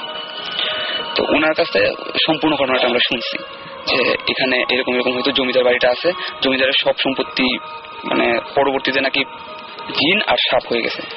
তো এরপরে এই মন্দিরটা নাকি মন্দির কি হয়েছে কেমনে হয়েছে কেউ বলতে পারে আচ্ছা আপনি এখানে একটা মজার কথা বলছিলেন সেটা হচ্ছে যে এই মন্দিরটা আসলে মানে হিন্দুরা হ্যাঁ এই মন্দিরটা. মানে দু ধর্মের লোকেরা ইউজ করে। হিন্দুরা বলে এটা মন্দির ওনারা এসে মনসা পূজা করেন। আর মুসলমানরা বলেন যে এটা হচ্ছে মানে কি বলে মাজার। ওনারা এখানে মিলাদ হয়। প্রতি সপ্তাহে এখানে একটা মিলাদ হবেই। তো এটা মসজিদের মুয়াজ্জিন বলছিলেন যে মানে ওনারা নাকি স্বপ্নে দেখছিলেন যে এখানে নাকি একটা মাজার এখানে হ্যাঁ। একজন পীরের কবর। তারপর হিন্দু মানে দু দলেই এখানে আসে। আচ্ছা আচ্ছা। না না না, না। আচ্ছা এখানে তারপরে কি হলো? যখন ফিরে গেলেন তারপরে এই ঘটনা যখন বলে তখন ওরা কি বলল? ওরা বলল যে ওই আগের যে এগুলা যে এই মন্দিরের এখানে কেউ যায় না এখানে। এখানে কারও যাওয়া নিষেধ খালি হিন্দুরা যখন পূজা করতে চায় তখন পূজা করে আর যখন মুসলমানরা আসে তখন মিলাদ পড়ায়। এখানে হাঁস থাকে সবসময় হাঁস থাকে এবং কেউই হাঁস মানে কিছু বলে না। হাঁসগুলো হাঁটাহাঁটি করে। তো ওই সবগুলো আমরা শুনছি ওই জমিদার কাছ থেকে। তো আমরা ওখানে মুয়াজ্জিন যে ছিলেন। মুয়াজ্জিন ওনার সাথে আমরা যোগাযোগ করে ওনাকে আমরা সব ঘটনা মানে সম্পূর্ণ ঘটনা বলছি। একদম যা যা করেছেন। যা যা করেছি আমরা সব কিছু বাদ দিইনি যে এখন আমাদের সমস্যা হচ্ছে আমরা মানে রাতে ঘুমানোর পরেও এইগুলা দেখতেছি যে কালো লম্বা কেউ একজন এসে আমাদের গলা পেঁচা আচ্ছা আপনি একটা জিনিস মিস করেছেন সেটা হচ্ছে আমি বলব সেটা হচ্ছে আপনি যে আপনি ইমেইলে লিখেছিলেন। রাইট ওই যে আপনার আরেকটা সমস্যা হয় এটা তো আপনার যে এমনি শারীরিক সমস্যা। ঘুমের সময় যেটা সমস্যা ওই সমস্যাটা একটু বলেন। যে কেউ একজন মনে হচ্ছে যে হ্যাঁ কেউ একজন ওই ওই আমি যেটা দেখছিলাম যে লম্বা চড়া একজন লোক। ঠিক ওরকম কালো একটা কিছু আমার মানে ঘুমানোর পরে এটা। মাথার কাছে এসে বসে আমার মাথায় হাত বুলায় দেয় এরকম। এটা তো ওইখানে থেকে ফিরে আসার থেকে হয়। এখনও কি হয় এটা? এটা হচ্ছে এখন একদম কমে গেছে। আর আমার অভ্যাসটা আমি ওই কারণে পাল্টাতে গেছে। আমি আগে ঘুমায় পড়তাম বারোটায় থেকে। তো বারোটায় ঘুমালে আমার এই প্রবলেমটা আমি জানি যে আমি ঘুমালে আমার এই প্রবলেমটা হবে হয়তো। তো আমি ধীরে ধীরে অভ্যাস করলাম যে ফজর আজানের পরে ঘুমানোর। এই আপনি এই সমস্যার জন্য ফজর আজানের পরে হ্যাঁ, হ্যাঁ, এই জাস্ট এই সমস্যাটা আমার এত রকম মানে এতটাই প্রকট হয়েছিল যে আমি মানে তাড়াতাড়ি ঘুমানো বাদ দিছি। আমি জীবনে কোনোদিন মাসুদ রানা বই পড়িনি। আমি তখন থেকে মানে অভ্যাস করা শুরু করেছি যে রাত বারোটা একটা পর্যন্ত আমার পড়া শেষ হয়ে যাওয়ার পরে ওই ওই টাইমটা রাত জেগে কাটানো মানে চিন্তাটাকে অন্যদিকে নিয়ে যাওয়া অন্যভাবে যখন একটু ফজর আজানটা হয়ে যায় একটু হয় তখন আমি ঘুমাই। রাইট ওইটা করার জন্য। তো না পেরে শেষ পর্যন্ত না পেরে আমি ওকে নিয়ে আবার গেছি যে চলো সমস্যার ঘটনা ওখানে হয়েছে সমাধানটা ওইখানে হবে। তো সমাধানটা খুব মানে আমার কাছে খুব অবাক লাগছিল যে ওখানে মুয়াজ্জিন যিনি ছিলেন উনি আমাদেরকে নিয়ে গেছিলেন যে জায়গাটার মধ্যে ওটা হচ্ছে ওই কি বলে বেহুলা লক্ষিন্দর। বেহুলা লক্ষিন্দর নামে মানে বেহুলার একটা মানে কূপ আছে। আচ্ছা। বেহুলা কূপ আছে ওটা আচ্ছা। আচ্ছা ওইখানে নিয়ে গেছিলেন সন্ধ্যার পরে। তো কূপটা আজব কূপ। আমি জীবনে এমন কূপ দেখিনি যে একটা বড় গর্ত ওটার ভিতরে আটটা কূপ। আপনি নিজে দেখেছেন? আমি নিজে দেখেছি ওখানে কূপটা এখন আছে। একটা বড় গর্ত ওটার ভিতরে আটটা মুখ কূপের। আর হচ্ছে ওটার সামনেই মানে বেহুলার একটা মানে নৌকা ছিল কিনা মানে উনি উনি বললেন আর কি যেমন মহাজিন যে উনি বেহুলা লক্ষ্মীন্দরের একটা নৌকা ছিল। ওই নৌকার নকশাটা মাটিতে আঁকা ওটা বৃষ্টি হলেও কখনো মুছে না। মানে বৃষ্টি হলে দেখা হলো যে উপর দিয়ে মাটি চলে স্বাভাবিক খুবই স্বাভাবিক হ্যাঁ, সেটা মুছে যাওয়া কিন্তু ওটা মুছে না। ওই নকশাটা এখন পর্যন্ত আছে ওই। কুয়ার সাথে ওকে।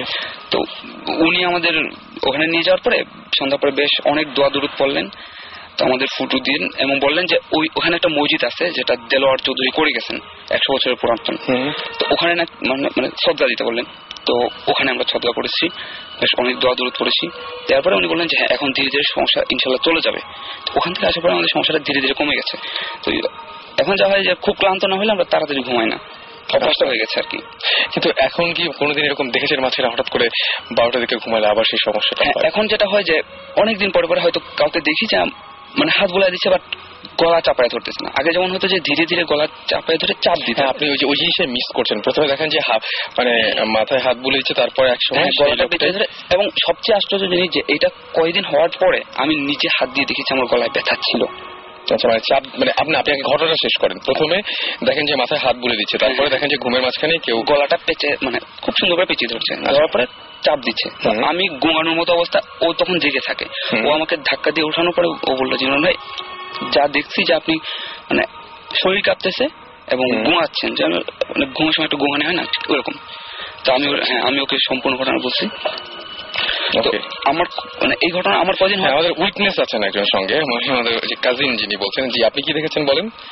মানে অ্যাকচুয়ালি যে আপনি একটু আগে বললেন যে তিনটা সময়টা হুম। একটু ব্যতিক্রম। মানে ইমরান ভাই সাধারণত দেখা যাইতো যে বারোটার সময় একেবারে রেগুলারলি তিনি রুটিন মেনে ঘুমাইতেন যে তখন থেকে। এবং দেখা যাইতো যে বারোটার থেকে ঠিক দুই ঘণ্টা পরে মানে অ্যাকচুয়াল আমি তো তখন মনে রাখে নাই কিন্তু আপনার কথাটা শুনে তখন মনে হলো যে উনি দুইটার থেকে দুইটা আড়াইটার থেকে তিনটা এর ভেতরেই উনার ওইটা দেখা দিত যে উনি হয়তো বা খুব ঘামতেছেন আর কাঁপতেছেন। আমি দেখছি আমি দেখছি। তখন যে হয়তো বা তিন চার রাত এমন করতেছেন। আগে কোনোদিন করেন আমি ওনার সাথে থাকছি তো চার পাঁচ মাস আমি প্রথমে থাকছি কোচিং করার সময়। তখন তখন আমি ওনাকে জাগাইতাম যে ইমাম ভাই কি- অবস্থা? তখন ওনার জ্বর ছিল উনি সেটা তখন ওনার জ্বর ছিল আমি হয়তো ভাবছি যে জ্বরের কারণে উনি এমনটা করতেছেন। কিন্তু। জ্বরের কারণে যখন জ্বর কমে গেল তারপরে ওনার এই সমস্যাটা থেকেই গেল। দেখা গেল যে এই- এইটা থেকে ওনার কোনো রিকভারি নাই। পরবর্তীতে বুঝতে পারছি। আমি চলে গিয়েছিলাম যখন ওই আমার অ্যালার্জির প্রবলেমটা হলো তখন আমার বাড়িতে থাকতে হয়েছিল। তখন সবচেয়ে ভয়ঙ্কর যে ঘটনাটা হয়েছিল যে আগে আমি শুধু দেখতাম এরপরে যে ও একটা ঘটনা দেখল যে রাতের বেলা দেখার পরে আমাকে ফোন দিয়ে বলল ইমরান আপনি চলে আসেন আমাদের ওখানে যেতে হবে। মানে সেই সময় কি তার মানে আপনিও গিয়েছিলেন সঙ্গে? আচ্ছা অ্যাকচুয়ালি উনি যেটা আপনি একটু এগিয়ে বসতে পারেন? হ্যাঁ। ওকে বলেন। মানে উনি যেটা দেখছেন যে সিনটা উনি দেখছেন ওটা আমি একবারই দেখছি। মানে সেটা উনি তখন ছিলেন সেখানে। মানে আপনিও কি স্পটে গিয়েছিলেন ওনার সাথে? হ্যাঁ আমি আমি- ছিলাম ওনার সাথে। যখন একদিন আমি আমার ফ্রেন্ডের বাসা থেকে মানে ফ্রেন্ডের বাসা থেকে অনেক গল্প টল্প করে টায়ার্ড হয়ে আসছি। তখন আমি সাধারণত দেখা যায় যে ওই সকালের দিকেই ঘুমাই। আমার বরাবরই এটা আমার একটা রুটিন তখন সেদিন আমি ওই বারোটা একটা দিকে ঘুমায় পড়ছি। তখন উনি বসে ওই যে মাসুদানা পড়ছেন। তখন কিছুদিন পরে আমি তখন ঠিক উনি ওনার কথা মতো আমি যখন তখন দেখি যে আমার এই স্বপ্নটা দেখছি ওই আড়াইটার থেকে তিনটার ভেতরে। তখন উনি আমাকে ডেকে তুলছেন। ডেকে তোলার পরে আমি ভাবলাম যে ইমরান ভাইয়ের এমনি জ্বর আছে তারপরে আমি এটা বলব তখন আমি কিছু বলি নাই ওনাকে সকাল রাত্রে। ওকে তারপরে আমি ওনাকে সেটা বললাম হচ্ছে সকালবেলা যে সকাল সকালবেলা যাওয়ার পরে তারপরে দেখা গেল যে ইমরান ভাইয়ের আরও স্বাভাবিকভাবে উনি মেন্টালি ডিপ্রেশনে আছেন। তারপরে আরও জ্বর বেড়ে গেল। জ্বর বেড়ে যাওয়ার পরে উনি একদিন বলছেন যে তারপরে আবার অ্যালার্জি। এভাবে দেখা গেল যে বলছে যে খালি এটা তো আর হচ্ছে না আমি তাহলে বাসা যাই। মানে আপনার কি সমস্যা হয়েছিল? হ্যাঁ, আমি যাচ্ছি এখন যে তখন উনি বাসায় চলে গেল যে বাসায় যাওয়ার পরে যেদিন উনি বাসায় গেল ওই দিন রাতেই ওই দিন রাত্রে আমি একা রুমে একা আমরা দুজনই থাকি রুমে একা তখন আমি আলসেমি করে একটা গল্পের বই নিয়ে আর কানে একটা হেডফোন ছিল আমার গান শুনতে শুনতে আমি বিছনায় গেছি কিন্তু কখন আমি ঘুমায় পড়ছি সেটা জানি না। যখন মানে ঘুমায় পড়ছি ঘুমায় পড়ার পরে আমি একেবারে সম্পূর্ণ ভিন্ন একটা স্বপ্ন দেখছি। মানে আমি আমার মনে হচ্ছে যে আমি আমার বর্তমান সম্পর্কে একেবারেই সচেতন আমি বিছনায় আছি। আমি এটা মনে হচ্ছে যে আমি বিছনায় আছি। কিন্তু আমার কোনো শক্তি নাই আমার পেশিগুলো একেবারে আড়ষ্ট এবং মনে হচ্ছে যে আমার সামনে আমি ওই হাঁসটাকে যেভাবে জয় করছিলাম না ঠিক ওইভাবে কেউ আমাকে জয় করতেছে। এটা আমার কাছে মানে একটা অ্যামাজিং ব্যাপার লাগছে যে স্বপ্ন সাধারণত এমন সিকুয়ালি হয়ে যাচ্ছে স্বপ্নটা আমার সামনে। এমন সাধারণত মানে ব্যাপারটা খুবই ভয়ঙ্কর হওয়ার। কথা কারণ আপনি যে জিনিসটা হ্যাঁ। এটা এটা খুবই ভয়ঙ্কর মানে আপনি চোখের সামনে দেখছেন কি একটা কথা কি আমি যখন হাঁসটাকে ধরছিলাম তখন দেখা যাচ্ছিল যে একটা মানে হাঁস সাধারণত রাতের বেলা ওই যে কোয়াক কোয়াক করে জোরে ডাকে। এটা সাধারণত ওরা ডাকে না। যখন আমি ধরছিলাম তখন ফ্যাস ফ্যাস করে ডাকে। ওই দেখা যায় যে গলা টানে যেটা বলে। ওই ওরকম একটা শব্দ করছিল। আমি যখন শুইতে যাব মানে আমি যে হেডফোন নিচ্ছি সেটা বলছি কিন্তু আমার হেডফোন নেওয়ার কারণ ছিল ওই শব্দটা আমি কানে কাছে পাচ্ছিলাম প্রথমে। আচ্ছা আপনি ঘুমাতে যাওয়ার সময় ফ্যাস ফ্যাসে ওই হ্যাঁ, শব্দটা। তখন আমি ওইটাকে মানে ওই চিন্তাটা যখনই পাইছি তখনই আমার মনের ভেতর ওইটা চলে আসছে যে অত ও, হাঁসটা বেশ বড় ছিল অত বড় একটা হাঁস আমি ওই দিছি একা। তারপরে তখন আমি ওই ওইটা মন থেকে দূর করার জন্য আমি তখন ওই গানে এয়ার প্লাগ দিয়ে ঘুমাইছি। এই ঘটনার পরে আমরা। সিদ্ধান্ত নিলাম যে আমাদের ওখানে যাওয়া উচিত। তারপরে আপনারা হ্যাঁ, ওখান থেকে ওই জিনিসগুলো করে আসলেন। আহ, মনে হয় সাকিব ভাই কি? খুবই ইন্টারেস্টিং লাগছে এবং ডেফিনেটলি আপনাদের ফোন নাম্বারটা আমরা নিব। আমরা ওখানে যেতে চাই আমরা গিয়ে হাঁসটা মেরে খেতে চাই। আসলে না হাঁস মারবো না খাব না। আমরা বিরিয়ানি নিয়ে যাব তো হাঁস টাস খাইতে হবে না। মানে আমরা ওখানে গিয়ে এগুলো দেখতে চাই। আচ্ছা ভেরি ইন্টারেস্টেড মানে ও- ও জমিদারের নাত- যে এখন পিতল চৌধুরী ওনার বাজারে খুব বড় একটা দোকান আছে। উনি গেলে মানে আমিও মানে হেল্প করবেন সব ধরনের হেল্প করবেন। ওনাদেরই জমিদার বাড়ি জমিদার বাড়িতে উনি আছেন আপনার হেল্প পাবেন। পিটাল চৌধুরীর বাবা এবং মা দুজনেই এখনও বেঁচে আছেন। এটা হচ্ছে সব থেকে মানে তখন আমরা তার কাছে জিজ্ঞেস করছি যে আঙ্কেল এখানে কি জমিদার বাড়ির কি কোনো ব্যাকগ্রাউন্ড খারাপ আছে কিংবা কেউ পজেসড হয়? এমন কি কিছু আছে? তা উনি শুধু বলেন হ্যাঁ অনেক আছে অনেক আছে। কিন্তু কখনো ফ্লাশ করে না যে কি করবে কোনো কখনোই ওদেরকে অনেক রিকোয়েস্ট করা হয়েছে যে আঙ্কেল বলেন কোনো সমস্যা নাই। এটা আমরা এটা কোনো সমস্যা নেই। আপনি যদি আসেন আপনি যদি এটা বলেন তাহলে এখানে ইনভেস্টিগেশন টিম আসবে। আপনাদের সমস্ত কিছুই ঠিক করা হবে। কিন্তু উনি ওইটা কোনোদিন শেয়ার করতে চান না। যে শুধু এটুকু বলছেন আরেকটা জিনিস উনি শুধু এটুকু ফ্লাশ করছেন যে, জমিদার বাড়িতে নাকি নিজাম ডাকাত না সরি নিজাম ডাকাত না, আমি প্রথমে বলি যে, জমিদার বাড়িতে নাকি উনি অনেক সাপ আছে। অনেক বিষধর প্রচুর সাপ আছে। যেগুলা যেগুলা হচ্ছে যে ওই জমিদার বাড়ির নাকি যদি কেউ ক্ষতি করতে চায় তখন সেগুলা বের হয়ে সেগুলাকে দংশন করে। এখানে তিনি একটা যে রেফারেন্স দিয়েছেন যে যে হচ্ছে নিজাম ডাকাতের। আচ্ছা ওকে ওকে। তাহলে আমরা যেটা করি আমরা একটা এসএমএস পড়ে ফেলি ইকবা ইকবাল। তিনি আমার লিখেছেন যে তার নানা বাড়িতে তার মৃত মেজো মামার সাথে একবার দুবার না পাঁচবার তিনি দেখতে পেয়েছেন এবং তার মেজো মামা মারা গেছেন বারো দুই দুইয়ে। কিন্তু তারপরেও বহুবার তিনি দেখেছেন এবং তার মামা মারা যায় রোড অ্যাক্সিডেন্টে। আমরা অনেকক্ষণ ধরে আসলে এস এম এস পড়ি না এই জন্য একটা এস এম এস পড়ে ফেললাম। না ভালো এবং শোন সুমন ভাই কি করব বলেন? আমরা কি একটা ব্রেকে যে তারপরে আপনার ঘটনাগুলো জানব নাকি? আমরা হ্যাঁ ওনাদের ওই যে লাস্ট এন্ডিংটা কনক্লুশনটা শুনে নিই তারপরে ওকে ওকে ওকে তাহলে আপনারা ওখান থেকে যে ফিরে আসলেন ফিরে আসার পরে তারপরে যেটা হলো যে তারপর থেকে আর এই ধরনের সমস্যা এখন তো হচ্ছে না। না না এখন হচ্ছে না। এখন হচ্ছে না অলরাইট আবার কি যেতে চান? জি। আবার কি যেতে চান যদি? এই যে হ্যাঁ হ্যাঁ হ্যাঁ interested interested okay okay thank you আমাদের সাথে শেয়ার করার জন্য এই ঘটনাগুলো এন্ড এত কষ্ট করে রাতের বেলা এসেছেন আমাদের সাথে। না এটা আমার খুবই মজা লাগছে। মানে আমি- অ্যাকচুয়ালি মানে ডেফিনেটলি আমাদের কষ্ট হচ্ছে এটা আমাদের মজা লাগে। যেটা মানে ঘটনাটা মানে এরকম এরকম ঘটনা ইনফ্যাক্ট আমরা ইনভেস্ট করতে চাই। এইটাই হচ্ছে ওই ঘটনা যেখানে আমরা যেতে চাই আর কি। রাইট এবং থ্যাংক ইউ ভেরি মাচ আসার জন্য এবং আসলে ওখানে আর একটা কথা আছে, রাসেল মানে একটু বলব যে ওখানে আর একটা কথা প্রচলন আছে যে জমিদারের নাকি তিনটা ওয়াইফ ছিল। যে তিনটা ওয়াইফ যখন উনি মানে মানে মানে ওখানে কিন্তু তিনটা মন্দির আছে। আর ওই মানে দেখা গেছে যে মন্দির ওর সামনে যে মসজিদ এবং ওই জমিদার বাড়ি এবং সামনের পুকুর এগুলো ইন্টার রিলেটেড আচ্ছা আচ্ছা। এরা ইন্টার রিলেটেড এবং দেখা গেছে যে মানে কথিত আছে যে ওই জমিদার তার তিনটা ওয়াইফকে মানে মানে মেরে ফেলে। আচ্ছা। এবং ওইখান ওইখানটাই কবর দেওয়া হয় কিন্তু যখন জমিদার নিজে মারা যায় উনি মারা যায় শেষ রাত্রের দিকে। আচ্ছা। তখন ওই যে মন্দির তিনটা উঠা শুরু করে। মানে one by one one by one প্রথমে এইটা তারপর এইটা তারপর মানে একা একা হয়েছে কেউ তৈরি করেনি না না। এখানে বট গাছটা কিন্তু আগে ছিল। অনেকে ভাবতে পারে যে বট গাছটা ওর উপরে জন্মাইছে। অনেক পুরানো একশো বছরের পুরানো ওটা জন্মাতে পারে কিন্তু আসলে না। কিন্তু ওটা দেখলে মানে চমকায় যাওয়ার মতো যে ওর বট গাছটার উপরে মানে মন্দিরটার উপরে মানে বট গাছ ছিল তার নিচে থেকে মন্দির উঠছে। আচ্ছা। তখন মানে আছে যে তখন ওই যখন রাত যখন শেষ মন্দিরটা যখন উঠবে হুম। তখন দেখা যায় যে ওই সকাল হয়ে যায়। তখন আর সেই মন্দিরটা আর ওঠা হয় না ওটা ভেঙে যায়। আচ্ছা। ওটা একেবারে শেষ মন্দির। যে দেখ- দেখলে দেখা যাবে যে প্রথম মন্দিরটা ঠিক দাঁড়িয়ে আছে।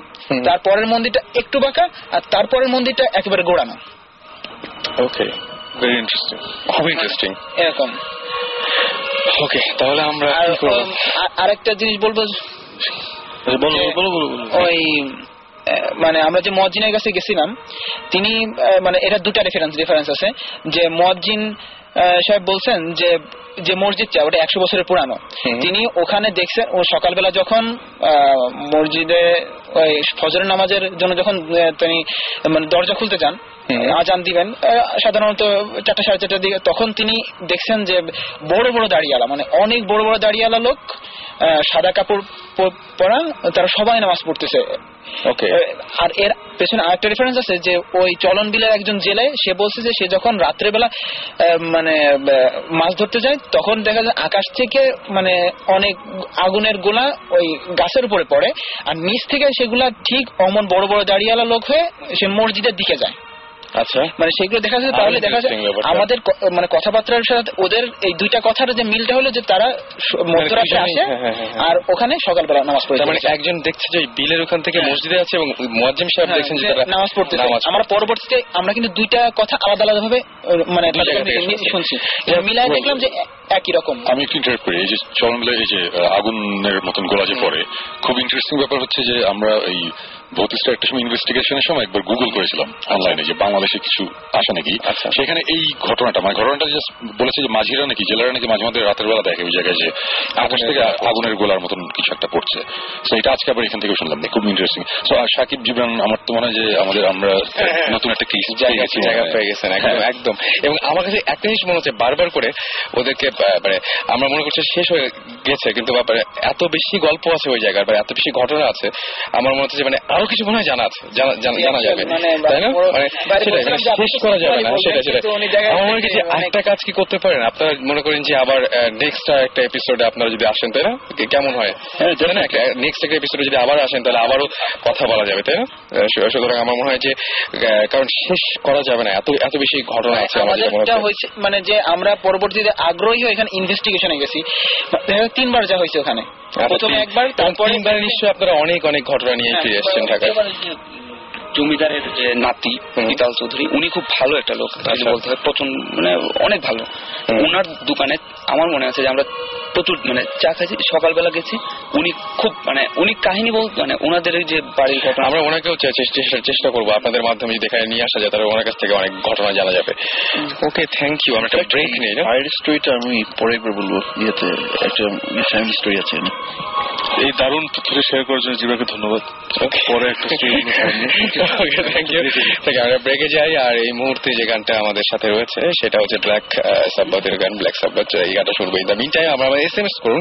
এস এম এস করতে গেলে যেটা করতে হবে শাউট লিখে স্পেস দিয়ে আপনার নাম লিখে স্পেস দিয়ে আপনার মেসেজ লিখে পাঠিয়ে দিতে হবে নাইন এইট ফোর জিরো নাম্বারে। চলুন শুনে আসি গানটি। Radio 48.0 FM.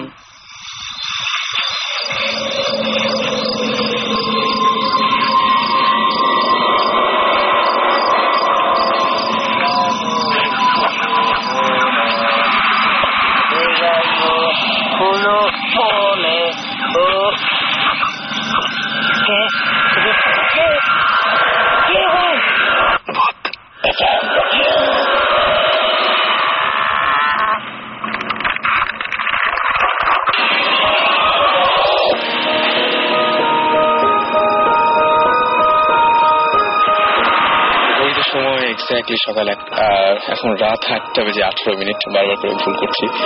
এবং এই মুহূর্তে আমি দেখতে পাচ্ছি বেশ এস এম এস এসছে। এত রাতেও অনেকে এস এম এস করছেন জেগে জেগে। ইকবাল আমাদের এস এম এস করেছেন এবং ইকবালকে একটা মজার ব্যাপার বলেছেন যে তার নানার বাড়ি নানার বাড়িতে তিনি আচ্ছা আচ্ছা ইকবাল না, ফারুক ফারুক তারাশ থেকে এস এম এস করেছেন এবং তারাশ সিরাজগঞ্জ। তিনি বলছেন যে, দাদা, আমি এখন আমি এখন যাত্রাবাড়ি আছি।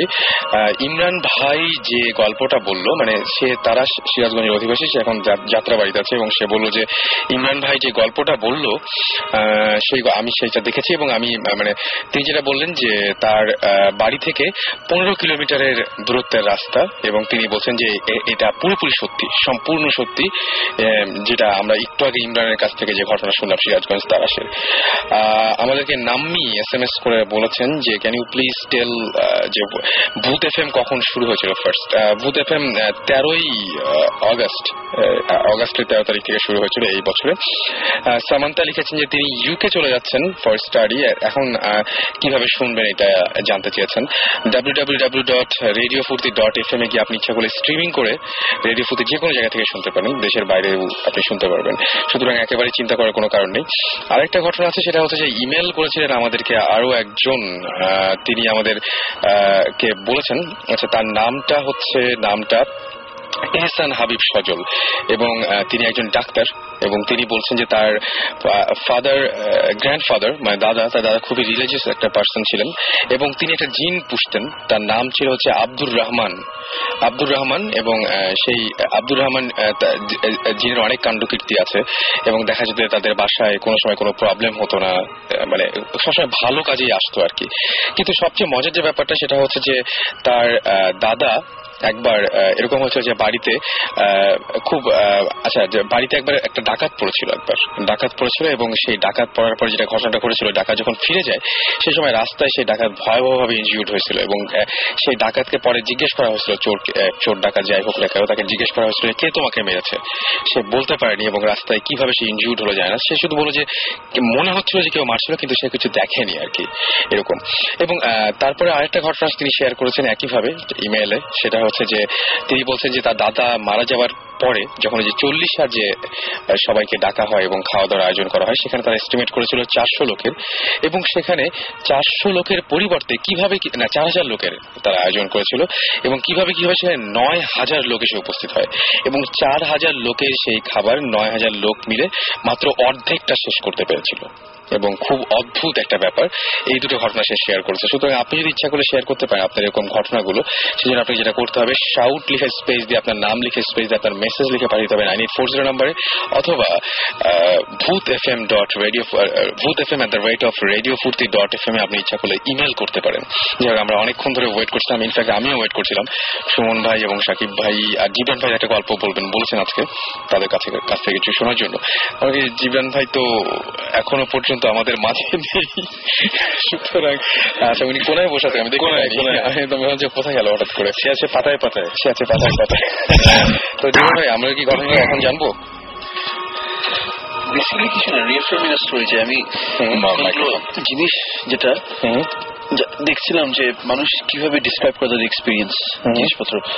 যেমন আগুন একটা। কেউ কেউ দেখেছে একটা স্কোয়ার বক্স ঘুরে বেড়াচ্ছে চারদিকে। আমাদের in fact we had experience of catching one of this things on camera তারপর ফায়ার টাইম বলছিলাম যে হঠাৎ ট্রিগার করল যে এই জিনিসটা আমার নানা বাড়িতে জমিদার বাড়ি তো সো ওখানে হুম। একটা জেনারেশন ধরে কাজের লোক থাকে তো কেয়ারটেকার এরা। সো বারবার আমি জিজ্ঞেস করতাম যে আমি নিজে অনেক দেখেছি উনি দেখেছি অবভিয়াসলি সে একটা কিছু দেখেছে ওদের আমি জীবন কিছু দেখিনি। বলতে বলতে আমি ফোর্স করতে করতে একদিন ইনফ্যাক্ট সাকিব ছিল একদিন ফার্স্ট টাইম গিয়েছিল তো ওখানে বসে আমি জিজ্ঞেস করলাম যে কিছু তো একটা দেখেছেন এক সময় বলে হ্যাঁ একটা জিনিস দেখছিলাম বলে কি? মানে আমি বসে আছি কে মানে বাইরে হুম। রাত্রেবেলা তখন আমি দেখি যে হঠাৎ করে আলো থেকে আসছে। আচ্ছা। সো আলো আসছে থেকে সো দেখতে দেখতে একটু নোটিস করলাম যে এক সামনে ছিল একটা বিরাট গাছ। তখন গাছ থেকে একটা টুকরা আগুন আচ্ছা। পড়ে গেল মাটিতে। আচ্ছা। পড়ে এটা কিছুক্ষণ ঘোরাঘুরি করল মাটির মধ্যে। মানে আগুন তো নড়তে পারে না। এটা ঘোরাঘুরি করছে। ঘুরে এটা দুই টুকরা হয়ে গেল দুটো আগুন হয়ে গেল। আচ্ছা। তো দুটো আগুন এর মধ্যে মানে বাতাসে উড়ে একটা সাথে একটা খেলছে কিছুক্ষণ ধরে। খেলে টেলে খেলে টেলে যে আস্তে আস্তে আবার একসাথে হয়ে হঠাৎ তার মনে হলো যে এটা তাকে দেখে ফেলল। ও মাই গড দেখে ফেলে তারপর সে কিছুক্ষণ আরেকটু এসে একটু আর গাছ উঠে ভ্যানিশ সো সে দেখেছে এবং So this is the only thing he could say that he's seen in his entire life. And সে আসে আছে ওখানে ষাট পঁয়ষট্টি বছরের উপর। অনেকদিন অনেকদিন অনেক দিন অনেক ধরে আছেন। সো আমি আই ট্রাই টু রিলেট যে কে কি দেখেছে পুট টুগেদার যে আমরা যে বলি জিন যাই কিছু বলি অবভিয়াসলি দেয়ার ডিফারেন্সিয়েশনস আর আমাদের ভিজুয়াল অ্যাসপেক্টে আমরা কি দেখি সবসময়। সো ডিফারেন্ট জায়গা থেকে ডিফারেন্ট খবর পাচ্ছি। এখনও I don't know how to put it all together that which is fact which is fiction এখনও অলরাইট আমরা এখন আবারও চলে যাই। সুমন ভাই আছেন? সাকিব কিছু না সময় বলেন। আমার আসলে আজকে আমি কথা কম বলছি আমার জ্বর। হ্যাঁ এই জ্বর নিয়ে এসেছি ওই রাসেল জ্বরটা বোধ হয়। শুনবে আপনার কাছ থেকে আমাদের কাছে এসেছে। হ্যাঁ, হতে পারে। এসি বন্ধ করে বসে আছি। এনিওয়েজ আজকে এই হঠাৎ করে পুকুরের কথা যখন হচ্ছিল তখন আমাদের ভূতিষ্ঠা একটা ইনভেস্টিগেশনের কথা মনে পড়ল যেটা আমরা খুব শীঘ্রই টিভিতে দেখাবো না। এটা হয়তো আমরা সেকেন্ড সিজনে দেখাতে পারি রাইট সো এবং সাকিবের কথা অনুযায়ী যে সেকেন্ড সিজনে যে জিনিস দেখাবো আজকে যারা এটা শুনবে তারা হয়তো ভুলে যাবে এখন বললে অসুবিধা নাই।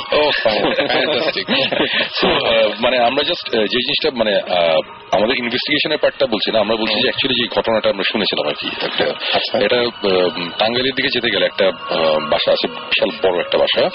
তো ওই বাসার ভিতরে একটা বিশাল পুকুরও আছে মানে বিশাল একটা প্রফেসর কি আচ্ছা। হুম তো ওইখানকার গল্পটা হচ্ছে এরকম অনেকটা যে অনেক বছর আগে আহ, তিনটে ফ্রেন্ড বাচ্চা ছেলে মানে বয়সে টিনেজার বা এরকম একটা কিছু। এরা গোসল করতে নিয়েছিল এখানে। আচ্ছা। তা নামার পর তিনজনের মধ্যে ওরা তো বাচ্চা এবং ভালো যে সাঁতার জানে ওরকমও না। মানে কোনো একজন সাঁতার মানে খুব কম মানে অতটা ভালো জানে না। সে পুকুরের পাড়ের দিকে ছিল আর দুজন খুব ভালো সাঁতার তারা আবার ভিতরের দিকে চলে গেছে। ওরা খেলছে গোসল টোসল করছে মজা করছে এরকম একটা সময়। হঠাৎ করে একটা ফ্রেন্ড যে মাঝখানে ছিল ও হঠাৎ করে চিৎকার করা শুরু করে যে মানে যে ও ডুবে যাচ্ছে মানে অথচ ও সাঁতার খুব ভালোই জানে। ও ডুবে যাচ্ছে দেখা গেল যে পুকুরের নিচে চলে গেল আবার উঠল আবার চিৎকার এই টাইপের অবস্থা। তো অনেক সময় যেটা হয় যে পুকুরে যে ক্র্যাম্প হয় গোসল করার সময় বা নদীতে বা পুকুরে। সো ভালো ওরকম একটা কিছু সো ওরা আবার সাঁতরে ধরার চেষ্টা করল। বাট চেষ্টা করে আলটিমেটলি ওখানে গিয়ে ওকে ধরে রাখতে পারে নাই ও করে পাড়ির নিচে চলে যায়। এবং অ্যাকচুয়ালি ছেলেটা ডুবে ওখানে মারা যায়। এবং মারা যাওয়ার পরে তো খুব অনেক কাহিনী মানে ফ্রেন্ড দুটো ডিপ্রেস মানে ফ্রেন্ড মারা গেছে লোকজন হয়েছে অনেক ব্যাপার স্যাপার হয়েছে। তো যাই হোক ছেলের ডেড বডি পরে উঠানো হয় ওকে কবর দেওয়া হয়। সো ব্যাপারটা হচ্ছে যে আমরা পরে যে গল্পটা শুনেছি সেটা হচ্ছে যে এরও অনেক বছর পরে। কোনো কারণে ওই তাদের এই যে দুটো ফ্রেন্ড ছিল বেঁচে ছিল দুটো ফ্রেন্ডের মধ্যে একটা ফ্রেন্ড ওই পুকুরেই গোসল করতে গিয়ে আবার মারা যায়। আচ্ছা। হ্যাঁ তো তখন ব্যাপারটা ইন্টারেস্টিং দাঁড়ায় যে মারা যায় আবার ওই সিম পুকুরেই এবং তাদের যে আহ, যে ফ্রেন্ডটা বেঁচে থাকে বেঁচে আছে আর কি তো অ্যাকর্ডিং টু হিম মানে আমরা গল্পটা অ্যাকচুয়ালি শুনেছি ওই ভদ্রলোকের কাছে। মানে অ্যাকচুয়ালি এটা অনেক আগের কথা এখন ওরা মানে যে বেঁচে আছে তার কথা হচ্ছে যে ওই পুকুরে রাতে নাকি মাঝে মধ্যে দেখা যায় যে তার যে ফ্রেন্ডটা প্রথমবার যে মারা গিয়েছিল ওকে নাকি দেখা যায় পুকুরটার মাঝখানে। মাঝে মধ্যে নাকি দেখে যে দাপা দাপি আওয়াজ হয় এই টাইপের এবং তারপরে আমরা যখন ইনভেস্টিগেশন অনেক সময় অনেকের সাথে কথা বলেছি এবং সবাই ওই পুকুরটাতে এখন কেউ নামে না মানে ভয় পায় আর কি। খুব বেশি হলে হয়তো বা পারে বাসন কোসন ধোয়ার জন্য বা এই কারণে ইউজ করা হয়। কিন্তু কেউ আর গোসল করতে ওই পুকুরটাতে নামে না। এবং সবাই বলে যে রাতে নাকি একটা আওয়াজ পাওয়া যায় অ্যাজ ইফ পুকুরে কেউ গোসল করছে অনেক দাপাদাপির আওয়াজ টাওয়াজ হয়। সো এরকম সময় আহ, একজন eyewitness according to him সে যে গল্পটা বলল এটা খুব ইন্টারেস্টিং সেটা হচ্ছে যে রাতে ওখানে একদিন সে বসেছিল আহ, পুকুর পাড়ে বসে আছে রাত্রেবেলা। তো হঠাৎ করে এরকম আওয়াজ টাওয়াজ হয় শুনছে তখন সে দূর থেকে অন্ধকারে বুঝতে পারে যে কিছু একটা আছে পুকুরের মাঝখানে একটা কিছু আছে। তো এখন তো মাছ টাছও থাকার মানে এত আওয়াজ কিসের জন্য হচ্ছে? তখন সে ওই গ্রামের মতন জায়গায় তো সে তখন টর্চ বের করে ওখানে কোনো আলো নাই অন্ধকারে। তো তখন সে যখন টর্চটা মারে টর্চটা মারার পর দেখে যে মাঝখানে পুকুরের ঠিক মাঝখানে একটা কিছু সে বুঝতে পারছে না টর্চটা ভালো করে মেরে যখন যখন রিয়েলাইজ করল তখন সে সাথে সাথে টর্চ ফেলে ওখান থেকে দৌড় দিয়ে পালা যায় চিত্র করে ভয় পায় এই কারণে অ্যাকর্ডিং টু হিম সে যে জিনিসটা দেখেছে সেটা হচ্ছে যে পুকুরের ঠিক মাঝখান থেকে একটা জিনিস উপরে উঠে আছে। এবং এটা কোনো মানুষ না এটা একটা মানুষের পা। উল্টো মানে মানে বডিটা একদম নিচের দিকে। একটা- পা উপরে উঠে আছে এবং ভয়াবহ লাগার কথা তো এটা একটা ভয়াবহ একটা সিন আসলে ওটা দেখার পর সে খুব ভয়টা পায় তার জ্বরটা আসে খুব বাজে ধরনের একটা অবস্থা নাকি হয়। এরপরে আমরা ওখানে গিয়ে যখন কথা বলতে বলেছি অনেকেই বলেছে যে এই জিনিসটা নাকি রাতে কোন কোনো কোনো দিন নাকি রাতে এরকম অনেকেই দেখে যে আওয়াজ হয় এবং মারলে বা কিছু একটা নাকি পা দেখা যায়। ব্যাপারটা খুবই উইয়ার্ড খুবই উইয়ার্ড মানে এই জিনিসটা যখন ভিজুয়ালাইজ করছি তখনই আমার কাছে মনে হয়েছে যে ওয়াও মানে তো আমরা এটা দেখ আমরা এটা দেখছি নিশ্চয়ই। হ্যাঁ, এখন এইটা নিয়ে আমরা ইনভেস্টিগেশন আমরা গিয়েছিলাম। ওখানে কিছু টুকটাক ঘটনা ঘটেছে। ইনফ্যাক্ট মানে আমরা পুকুরের পুকুরটা ইনভেস্টিগেট করতে গিয়ে ওই পুকুরের পাশে যে বাসাটা ওটা আমাদের কাছে বেশি ইন্টারেস্টিং লেগেছিল। ওখানে যাওয়ার পরে আমাদের মানে ফিলটাই মানে একটা ফিলিং হচ্ছিল মানে অন্যরকম। আমরা তখন পুকুর বাসা দুটো নিয়ে ইনভেস্টিগেট করি এবং আমাদের ইনভেস্টিগেশনটা এখনও মানে শেষ হয়। চালু আছে এখনও চালু আছে। মাঝামাঝি আমরা আমরা তো অনেক লাস্ট দেড় বছর ধরে অনেক জায়গায় ঘুরছি সো অনেক জায়গায় যাওয়ার পরে এরকম হচ্ছে যে এক জায়গায় যাওয়ার পরে হয়তো বা একটা কিন্তু রেখে আমরা আবার ব্যাক করছি যে না আমাদের আবার এখানে যেতে হবে। সো এই জায়গাটা হচ্ছে ওরকম একটা জায়গা যেখানে আমরা হাফ ওয়ে ইনভেস্টিগেশন থামিয়ে চলে আসতে হয়েছে যে কারণে হোক। আমি তাহলে আপনাকে একটা ইনফরমেশন দিতে পারি যদি- কাজে লাগে সেটা হচ্ছে যে মানে বাই এনি চান্স এটা এটা কি বরিশালের কোথাও? হ্যাঁ ওই এক্স্যাক্টলি আমি হাতে ধরে আছি। আচ্ছা। বরিশাল থেকে আমাদের ইমেল করেছেন এবং এইরকম একটা পুকুরের ঘটনা বলেছেন এবং সেই পুকুরে অনেক কিছুই ঘটে। আচ্ছা। পুকুরটা নাকি এখন চারিদিকে আবার একটু বন্ধও করে দিয়েছে। এবং এইখানে ঢাকা থেকে কিছু মানে কোনো একটা মানে কি বলব টেলিকমিউনিকেশনের কোনো একটা কাজ করতে যায় আচ্ছা। কিছু মানুষ। এবং ওইখানে শনিবারে রাতের বেলায় ওই পুকুরটায় নামা নিষেধ। মানে এই পুকুরে কেউ নামবে না। তারপরেও এরা করে কি জোর করে জাস্ট নামে। এবং নামার পরে দেখা যায় যে জোর করে নামার পরে যেটা হয় যে ওইখানে এলাকার একটা লোক দেখে ফেলে। দেখার পরে তারপরে তাকে বলে যে আচ্ছা তুমি কি জানো না যে আচ্ছা এটা আমাদের আমি আগে বলে নিই যে পাঠিয়েছেন আমাদেরকে শাউন চট্টগ্রাম থেকে। উনি পাঠিয়েছেন এই ঘটনাটা। এবং তিনি বলছেন যে তারপরে যখন ওই বয়স্ক লোকটা দেখে ফেলে তারপরে তুমি তুমি জানো না শনিবার এখানে নামা নিষেধ তোমরা নেমেছো এখানে গোসল করতে? কি অদ্ভুত ব্যাপার। ওই দুজন মানুষকে যখন মানে নামার পরে তারপরে তুলে নিয়ে আসে এবং বলে তোমাদের তো সমস্যা হতে পারে। তো কেন হতে পারে জিজ্ঞেস করে বলে না। বলে যে না না, এখানে তোমাদের নামা তো ঠিক হয়নি এখানে তো কেউ নামে না। এই তারপরে যেটা হয় যে ওদেরকে সোনার ধোয়া পানি তারপরে রূপা ধোয়া পানি সমস্ত দিয়ে গোসল করানো হয়। গোসল করানোর পরে তারপরে বলা হয় যে তোমরা মানে তখনই তো উঠেই আসা হয়েছিল। ইনফ্যাক্ট গল্প তারপরে তাদেরকে বলা হয়েছিল যে এই পুকুরের কি ঘটনা আছে। যে এরকম এরকম ঝামেলা আছে এই পুকুরের। সেই দিন রাত্রি থেকে এই লোক দুজনের প্রচণ্ড শরীর খারাপ হতে শুরু করে এবং তারা একদিন পরে মারা যায়। জাস্ট মারা যায়। তো সেও বলছে এরকম যে বরিশালের এই পুকুরটা মানে আপনার কথা শুনে মনে হলো যে আমি সঙ্গে সঙ্গে যে দেখলাম যে কাগজ ইয়ে করে আমি হঠাৎ করে নড়ে চড়ে বসে মানে আমার কাছে সঙ্গে সঙ্গে দেখলাম যে সেই এই একই টাইপের একটা ঘটনা একজন আমাদের সাথে শেয়ার করেছেন।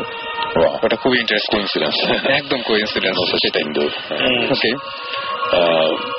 ইন্টারেস্টিং হ্যাঁ মানে এটা এখন আবার নতুন করে আবার ইন্টারেস্ট পেলাম। সেটাই। পুকুরে তো আসলে তখন আমরা নামি নেই হ্যাঁ হ্যাঁ এখন মনে হচ্ছে যে নামার টাইম হয়ে গেছে। নামার টাইমটা আসছে। আমি অবশ্য সাঁতার যাই না আপনাদের নামতে হবে মানে আমার কাছে যেটা মনে হয় যে মানে আমি যদি কোনোদিন ওখানে যেতাম ডেফিনেটলি আমি এই এই এই রিস্ক নিতাম না। না পুকুরে তো নামতে হবে বিকজ আমরা যখন ওই বদ্ধ একটা অ্যাবন্ডন একটা কুয়ার মধ্যে যখন নামতে বসছি হ্যাঁ। হ্যাঁ, ওইটা অনেক ভয়ঙ্কর ছিল। হ্যাঁ। ওই এপিসোডটা প্রথম সিজনই দেখাবো আমরা তো ওইটা নিয়ে কোনো আলাপ করা যাচ্ছে না। ওকে বাট মানে ওইটা মনে থেকে যাবে এটা। বেশ ভয়ঙ্কর ব্যাপার ছিল তো ওই আমরা in fact most of the ইনভেস্টিগেশনসই মানে আমরা টিভিতে যখন দেখব তখন দেখে মনে হয় যে একটাতে হয়ে গেছে।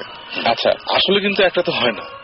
অনেক সময় লাগে। আসলে অনেক সময় লাগে ব্যাপারটা মানে- এরকম না যে গেলাম আর ভূতরা দাওয়াত দিয়ে রাখছে যে আজকে আসো শুটিং হবে।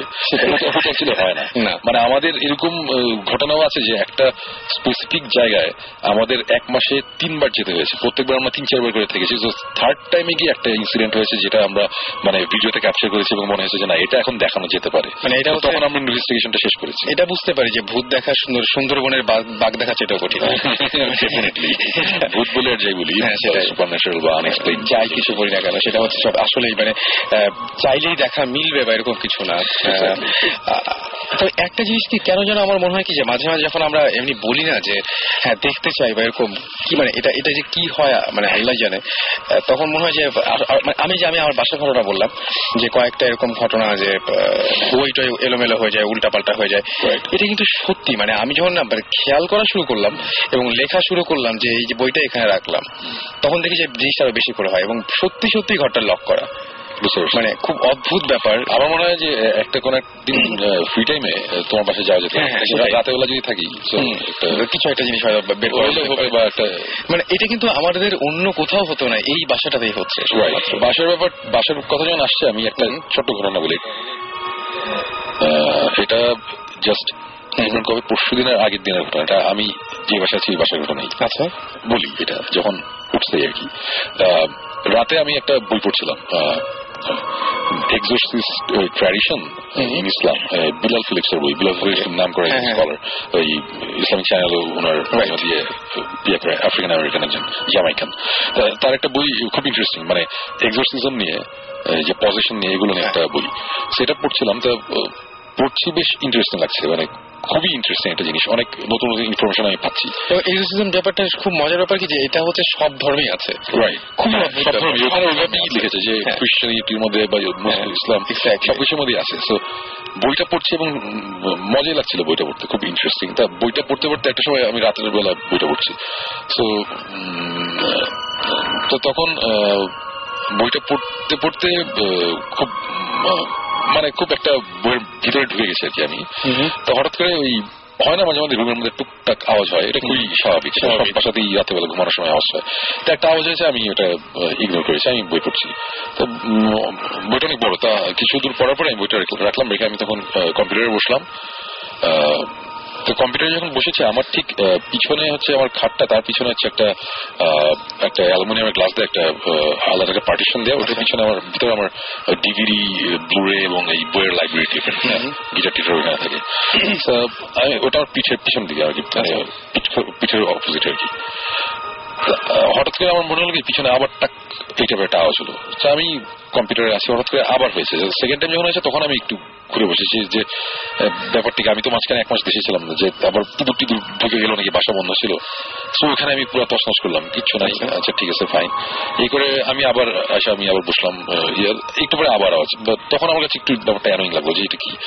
সো এরকম একটা সিচুয়েশনে এর আগে একবার পড়েছিলাম আমরা একটা ইনভেস্টিগেশনে গিয়েছিলাম গিয়ে আসার পরে রাতে ঘুমানোর সময় এই আওয়াজ খুব বেশি হতো। তো তখন এটা নিয়ে আমি সাকিব জিবরান আলাপ করেছি যে কি ব্যাপার? আমরা ওইখান থেকে আসার পরে আওয়াজ এইটা কেন কেন আওয়াজ তো টুকটাক রাতে ঘুমানোর সময় হয় বাট এটা একটু একটু বেশি লেভেলে হচ্ছিল আর কি।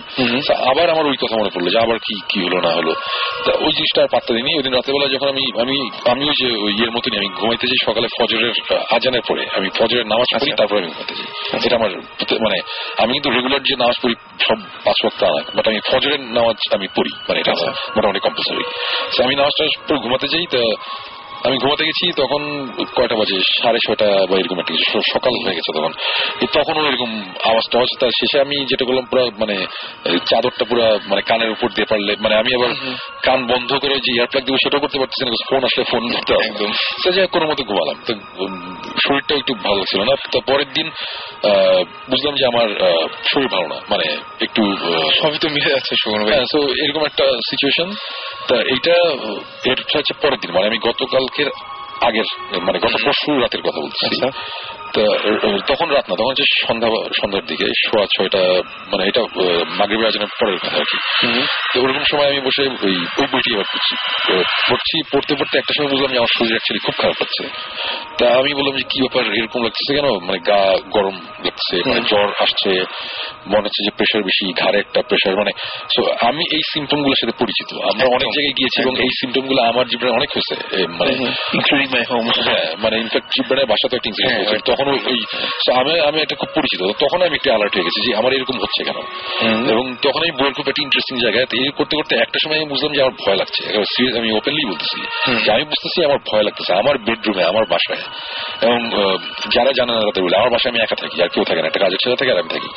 আমার বাসা বেশ বড়। সো আমি এই বাসায় থেকে অভ্যস্ত আমার কখনো এইসব ভয়টা লাগে না। বাট ওই মুহূর্তে আমার তখন সন্ধ্যা এবং ওই সময় আমার হঠাৎ করে মানে ভয়টা আর ভয়ের ব্যাপারটা তো একটু কেমন জানি মানে বাড়তে থাকে বাড়তে থাকে একদম।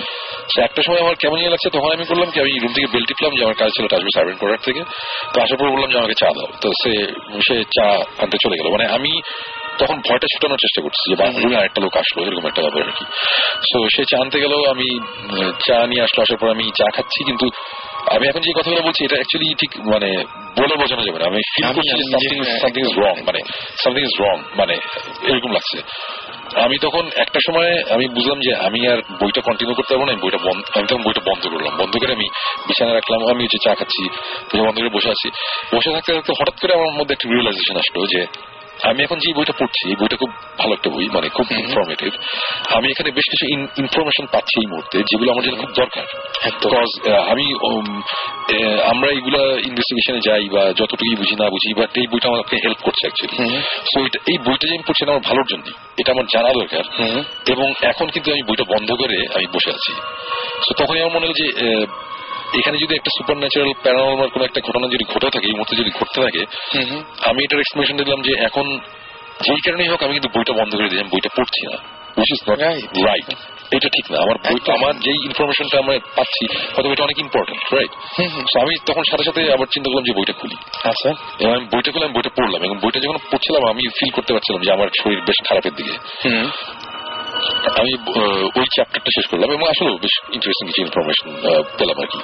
তো আমি বইটা রেখে দিলাম এবং আমি বুঝলাম যে আমার শরীর খারাপ এবং আনফর্চুনেটলি আমার সাথে থার্মোমিটার নাই বাট আমি বুঝতে পারছিলাম যে আমার জ্বর জ্বর আসছে। প্যারাসিটামল খেলাম জ্বর একটু কমলো রাতে ঘুমাতে গেলাম রাতে মানে কি যে সকালের দিকে। তো এরকম একটা সিচুয়েশন যে তখন বাজে হচ্ছে কয়টা?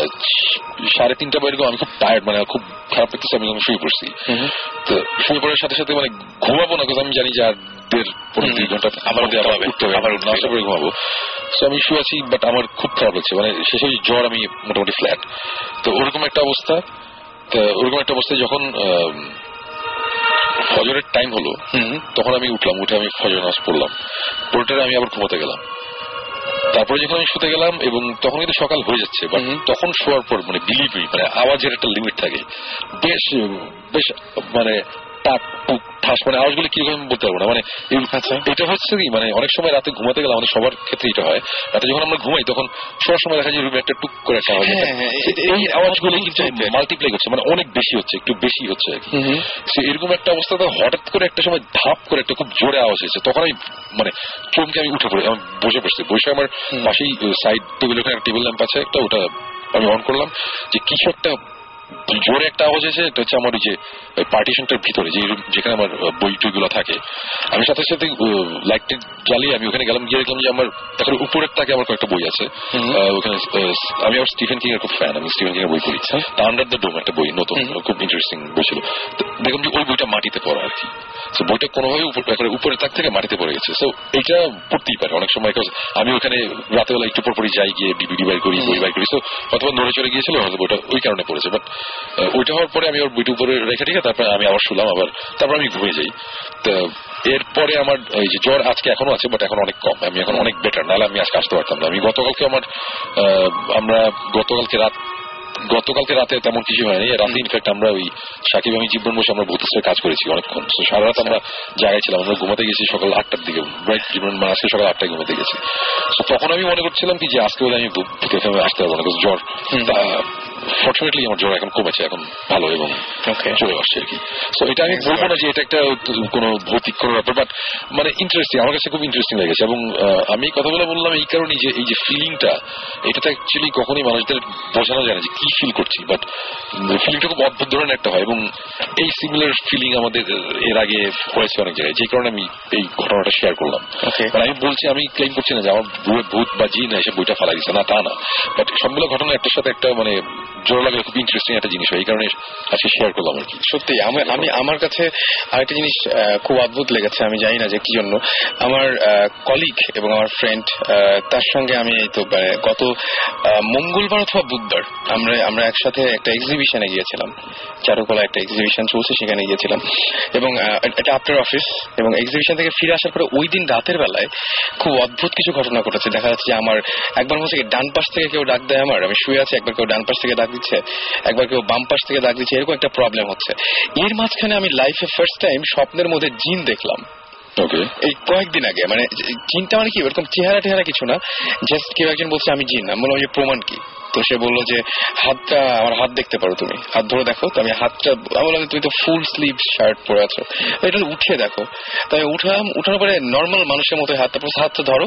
ধরলাম তখন আমি দেখছি মানে জাস্ট পাস করে যায়। এটা স্বপ্নে হতেই পারে ভুল হতে পারে। তো আমি খুব এক্সাইটেড আমি তারপরে বললাম যে আবার দেখি তোমার আরেকটা হাত দেখি। ওই হাতটা আবার দেখাল তখন দেখলাম যে না এই হাতটার মধ্যে একদম পুরো আগুনের মতো একটা হাত। এগুলো স্বপ্ন একদমই স্বপ্ন। এবং তারপরে দেখলাম যে কিছু মানুষকে সে পজেস্ট করছে মানুষ পজেস্ট হয়ে যাচ্ছে। এবং তারা অদ্ভুত টাইপের আচরণ করছে। গল্পটা এখানে হলে ভালো হতো যে স্বপ্ন দেখছি। আমি সকালবেলায় যে আমার সেই কলিগকে বললাম যে সাগর ভাই জানেন আহ, এরকম একটা স্বপ্ন দেখলাম আমি। তো সে বলছে কি তুমি কি পজেস্ট হওয়া দেখছ এরকম কিছু দেখছ আমি বললাম যে হ্যাঁ দেখছি আমি তো এই স্বপ্ন দেখছি। মানে এটা হচ্ছে পরের দিন অফিসের এটা হচ্ছে এই- জাস্ট বৃহস্পতিবার সকালের কথা এবং এটা আমি মানে কোনো কারণ পাইনি এবং মানে তার সঙ্গে আগের দিন সন্ধ্যা পর্যন্ত ছিলাম এবং তিনি যে মানুষগুলোকে দেখেছেন আমি শুধুমাত্র সেই মানুষগুলোকে দেখিনি অন্য মানুষগুলোকে দেখেছি এবং তিনি নিজেকেও নিজেকেও পজিস্ট হওয়া দেখেছেন আমিও নিজেকে পজিস্ট হওয়া দেখেছি। ওকে এবং মানে খুবই অদ্ভুত। এটা একদম হুবহু পুরোপুরি মিলে গিয়েছিল। মানে প্রত্যেকটা মানুষের হ্যাঁ, খুবই অদ্ভুত লেগেছে আমার কাছে। এবং ওই রাত্রেবেলায় পর আমার ঘুম ভেঙে যাচ্ছিল। আমি দুইবার ঘর চেঞ্জ করেছি যে না এই ঘরে ঘুম হচ্ছে না সব ওই ঘরে যাই এরকম এরকম ঝামেলা হচ্ছে।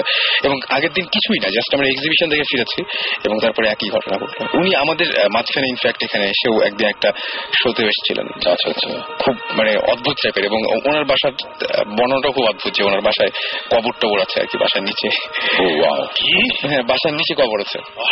এটা হ্যাঁ, হ্যাঁ, হ্যাঁ। তো আমি মানে ইন্টারেস্টিং খুবই ইন্টারেস্টিং এবং উনি মানে হি ইজ দ্য ম্যান যে হচ্ছে দেখা গেল যে একবার সবাই বাসার চলে যে ও বিছানা থেকে কয়েক আঙ্গুল ওপরে শুয়ে আছে আর কি। এরকম কিছু ঝামেলা হয়েছিল এবং মানে খুবই অদ্ভুত টাইপের কিছু কিছু ঘটনা ওদের সাথে ঘটে। রাসেল তোমার কেসটা কিন্তু ভালো না। আমার কেসটা ভালো না হ্যাঁ। এবং তুমি মানে আমার যেটা মনে হচ্ছে ওর বাসায় তো সে যে কি দেখে and I am pretty sure মানে ও যে সিগারেটে গন্ধ পায়। That's not a nice smell it's a cancerous smell So, ওইটা দেখা তারপরে তোমার মাঝে মধ্যে মনে হলো যে কি একটা ছবি দেখলে দেখে মনে হলো যে হ্যাঁ, হ্যাঁ, ছবি দেখে মনে হলো যে এইরকমই চেহারা নেটে নেটে পেয়ে গেলাম সেই ছবিটা ঘাটতে ঘাটতে। আর কি আপনি ছিলেন না তখন তো সে বলল যে একদিন নেট ঘাটতে ঘাটতে ওই যে কোন মামির ছবি দেখছে? অ্যাপারেন্টলি ওর যে দরজা বাইরে যে মাঝে মধ্যে ফিল করে কি যেটা মনে করি সেটা হচ্ছে একদম হুবহু প্রায়- প্রায় তার মতন দেখতে। এরকম দেখতে নাকি? তো এখন শুধু সে এইসব স্বপ্ন দেখে থাকে। হ্যাঁ। তুমি একটু দশ পর দোষ সিরিয়াসলি হ্যাঁ, দোয়া দুরুদ পড়া হ্যাঁ, এবং সদকারও দিতে হবে সদকাটা দিতে হবে। সদকার উপায়টা নিশ্চয়ই আপনি বলবেন আমার মনে হচ্ছে যেটা। সদগা হচ্ছে উপায় টুপায় কিছু না এটা খুব সিম্পল একটা সিস্টেম কোথাও গিয়ে বললে হবে আমি সাদগা দিতেছি এটা হয়ে যাবে এটা সিরিয়াসলি ওকে না। না ওটা তো আছে প্লাস হচ্ছে ধরেন ও বাসায় আল্লাহর নামে মুরুগ টুরুগ কেটে তো ওটাই বলতেছি। রান্না করে আমাদেরকে ডাক দিল। আমি এটাই বলছিলাম আমি এটাই বলছিলাম যে বিসমিল্লাহ করে হ্যাঁ, আমাদের ডাক দিলে অসুবিধা নেই। আমি সদগাতে আসলে যেটা শুনলাম হ্যাঁ সিরিয়াসলি এটা দিয়ে দিলে এটা খারাপ কিছু না। সেটাই। আমার কাছে এগুলো ইনফ্যাক্ট আমিও জানি না কারণ আমার যখন উল্টা বললে কিছু হয়, আমি আম্মাকে বলে আম্মা সদগা দিতে হবে। তবে ইট গেটস ডান এবং আমার how it gets done I don't know না আমি এটা বলতে চাচ্ছিলাম যে আমি যখন এরকম করে ঘটনা ঘটে আমার মা জাস্ট শোনার পর পরই যেটা করে যে একটা আমাকে জাস্ট জানায় যে হ্যাঁ একটা সদ্গা দিয়ে দিয়েছি। এরকম টাইপের একটা কিছু। এসব কিছু বাবা মারই বেস্ট বাবা মারাই বেস্ট একদম। সেটাই সেটাই। আমার- ওকে অনেকক্ষণ ধরে কিছু বলার চেষ্টা করছি? হ্যাঁ না আমি মানে আপনি একটা জিনিস খেয়াল করেছেন যে মাইকের কাছে বললে ওকে মানে ইউর গ্যাদারিং অফ নলেজ আর কোনো good stuff Sakib let go my head good stuff যেমন আপনি নলেজটা গেম করলে আপনার ভালো হবে অন স্পেসিফিক সাবজেক্টস তখন এইগুলো জিনিস হচ্ছে। হ্যাঁ রাসেলের ক্ষেত্রে অনেক আগে বলেছিল যে when he tried to do some research তখনও তোমার আনইজি ফিলিং আসছিল এগুলো। So do you think this somehow related related মানে কি? এখন এটা দুটো জিনিস হতে পারে। এখন কি আমি সাইন্টিফিক ব্যাখ্যা যাব? দরকার আছে কি না সাইন্টিফিক ব্যাখ্যাতে না যাওয়া ভালো। সাইন্টিফিক ব্যাখ্যাতে তবে, যাওয়া দরকার মানে- মানে যে আমরা যদি যেহেতু আমরা ভূত এফএমে আছি হ্যাঁ সায়েন্স এফএমে নাই। প্রোগ্রাম করতে পারি সায়েন্স হ্যাঁ, হ্যাঁ বলছি। তো ওটা আমরা ওখানে অন্য এবং সবচেয়ে মজার ব্যাপার যে আপনি যে এক্সোসিজমের কথা বললেন ফার্স্ট শোতে যেটা আমি বলেছিলাম তখন আমার কাছে ছিল হচ্ছে এক্সোসিজমের উপরে পুরোপুরি প্রিন্টেড কিছু কপি Right. আমি নিয়েও দেখিয়েছিলাম। তো ওই যে ওই যে বললাম যে পড়ার সময় ঝামেলাগুলো হচ্ছিল ওইটা ওই এক্সোসিজমের উপরে ফার্স্ট আমি হচ্ছে ভূত এফএম এর আগে আহ, মানে যখন এটা এটা শুরু হয়নি তার আগে থেকে ওইটা পড়ে আমি খুব ইন্টারেস্টেড হচ্ছিলাম এবং আমি দেখছিলাম যে আরে এটা সব ধর্মে আছে। মানে আর একটা জিনিস হচ্ছে যে সায়েন্সের যে ব্যাপারটা যেটা যেটা অনেকেই বলে যে সায়েন্স এটাকে কি বলে? সায়েন্স আসলে কোনো সাবজেক্ট না এটা নিয়ে কথা বলার মতো কোনো কারণ নাই সায়েন্সের যাই হোক তার ওটাই আর এখন আমরা যদি মানে এখন একটা ভাতের হোটেলে থেকে যদি বলি যে আমি ক্যারিয়ার নাই কেন সেটা বলে লাভ নাই। আমরা সায়েন্স সায়েন্সের জায়গায় থাকুক এই জিনিস এখানে থাকুক। কিন্তু শুনবে আপনি তো নিজেও বুঝতে পারছেন যে আপনার বাসায় যে ঘটনা ঘটলো ঘটলো এবং তারপরে অসুস্থ। আমার বাসার ব্যাপারটা হচ্ছে কি মানে লোকজন হাসাহাসি করতে পারে বাট আমার ধারণা আমার বাসায় মাঝে মধ্যে এই ধরনের কিছু একটা প্রেজেন্স আসে এবং মাঝে মধ্যে এই টাইপের জিনিসপত্র হয়। এটা আমি খালি আমি ছিলাম আমার বাসায় ফুয়াদ দুই তিন বছর ছিল। সেও যাওয়ার আগে এই কথা বলে গেছে যে শোন ভাই something is wrong very wrong মানে বাট আমার বাসায় কখনো এরকম কিছু হয় নাই যে ক্ষতি করে এরকম কিছুই হয় নাই। এখন আমার বাসায় রাত্রেবেলা বই পড়তে গেলে যদি আমার জ্বর আসে আসুক এটা আমি হ্যান্ডেল করতে পারব। তো ব্যাপারটা হচ্ছে ওইটাই। তো ওইটা নিয়ে ইয়ে না বাট ইন্টারেস্টিং ব্যাপার হচ্ছে যে আমি বাসা চেঞ্জ করছি সামনে। এই কারণে না আমি নতুন একটা বাসাতে যাওয়ার প্ল্যান করছি। ওই বাসায় গিয়ে থাকবে। না এই বাসায় অসুবিধা হবে না। বাট নতুন যে বাসাটা যাওয়া- যাওয়ার প্ল্যান করছি ওই বাসাটা নিয়ে অনেক অনেক অনেক ধরনের কথা আছে আর কি। যে কারণে আমি আরও অনেক বেশি ইন্টারেস্টেড এই বাসাটাতেই যাওয়ার জন্য। আচ্ছা। হোপফুলি আমি এই দেড় মাসের মধ্যে আমি আমি নতুন বাসায় উঠবো তখন দেখা যাক এটা কি ঢাকার ভেতরেই? হ্যাঁ ঢাকার ভিতরে আমি যে বাসা শিফট করছি আর কি। আচ্ছা। আমি ঢাকার মধ্যে আমি একটা উত্তরের দিকে একটা বাসা যাচ্ছি আর কি। তো দেখা যাক ওইটা তারপরে মানে যাবে। আচ্ছা তার মানে ওই বাসা নিয়েও তার মানে আমরা কয়েকটা এপিসোড ওটা দেখা যাক ওটা আমরা অন দ্য প্রসেস দেখা যাক। মানে এই- এই- ব্যাপারগুলো যখন আমি দেখি যে এর আগে কয়েকটা ঘটনা জানি যে আপনি আপনি যে মানে যখন কথা বলছি কোনো একটা জায়গায় নিয়ে তখন আপনি বলছেন যে ওখানে যেতে চাই বা ওটা এক্সপিরিয়েন্স করতে চাই। কোনোদিন এরকম হয়নি যে কখনো মানে এটা এক্সপিরিয়েন্স করতে চান বা এরকম জায়গায় গিয়ে বড় ধরনের কোনো ঝামেলা হয়েছে যেটা আপনার সাথে হয়েছে সবচেয়ে বেশি? অবশ্যই অবশ্যই হবে না কেন? কজ ওইটা যদি নাই হতো তাহলে আমরা ভতিষ্ঠে দেখাবো কি টিভিতে রাইট আপনার সাথে হয়েছে বা আপনি হয়তো গেছেন বা এরকম? হ্যাঁ Well, জিনিসটা অনেক পার্সোনাল ঘটনা তো সব তো সব কিছু বলা যায় না বাট হ্যাঁ আমি মানে আমার পার্সোনাল লাইফে আমি ফার্স্ট হ্যান্ড অনেক কিছু এক্সপিরিয়েন্স করেছি যা আমি এখনও পর্যন্ত এক্সপ্লেনেশন দিতে পারি নাই এবং এই এক্সপ্লেনেশন দিতে চাই দেখেই আমি কিন্তু ওই বইটা পড়ছিলাম যে বইটা এবং আমি বলছিলাম না যে আমি বেশ কিছু ইম্পর্টেন্ট ইনফরমেশন পাচ্ছিলাম বইটা পড়ার সময়। ওখানে ওই ইনফরমেশন পাওয়ার পরে আমি এত এক্সাইটেড ছিলাম আমি মনে আছে সাকিব আমি রাত্রে দেড়টা থেকে সাকিবকে কল দিয়ে জোরে জোরে বলছিলাম সাকিব আমি কত কয়েকটা জিনিস সলভ করে ফেলছি আমার লাইফে কয়েকটা ঘটনা হয়েছিল আমি কয়েকটা জিনিস এক্সপিরিয়েন্স করছিলাম উইটনেস তো ওগুলোর সাথে তখন এগুলো মেলানো ছিল। মেলানো এবং খালি আমি না আমার পরিচিত একজন মিউজিশিয়ান তার লাইফে একটা ঘটনা ঘটেছিল এবং আমি ওর ঘটনার সাথেও আমি এই বইয়ে পড়ে কয়েকটা জিনিস খুব সুন্দরভাবে মিলিয়েছি। মেলানোর পর আমি তাকে কল দিয়ে বলেছি যে তোমার কি এই ব্যাপার হয়েছিল নাকি? বলে যে হ্যাঁ শোন ভাই আমার এই জিনিসটাই হয়েছিল। আমি বলছি ওকে ফাইন মিউজিশিয়ানটা কিন্তু মানে সামবডি উই অল নো হ্যাঁ মানে আমি নাম বলব আর কি হ্যাঁ। কিন্তু আমরা সবাই চিনি খুবই ফেমাস একজন মিউজিশিয়ান এবং তার প্রবলেম এবং সেও তখন বলল যে হ্যাঁ সৌমিক মেক সেন্স আপনি যে কথাগুলো বলতেছেন আমার এই জিনিসগুলোই হয়েছিল। সো এই যে পজিশন বা ব্ল্যাক ম্যাজিক অথবা এই জিনিস সবগুলোর সাথে একটা কানেকশন আছে কিন্তু। এবং হয়তোবা আমাদের অনেকের লাইফে অনেক সময় ছোটখাটো ভাবে অনেক কিছু হয় আমরা বুঝি না। আমি অনেক কিছু বুঝতাম না বাট এখন আমি মিলিয়ে রেখেছি যে অনেক কিছু।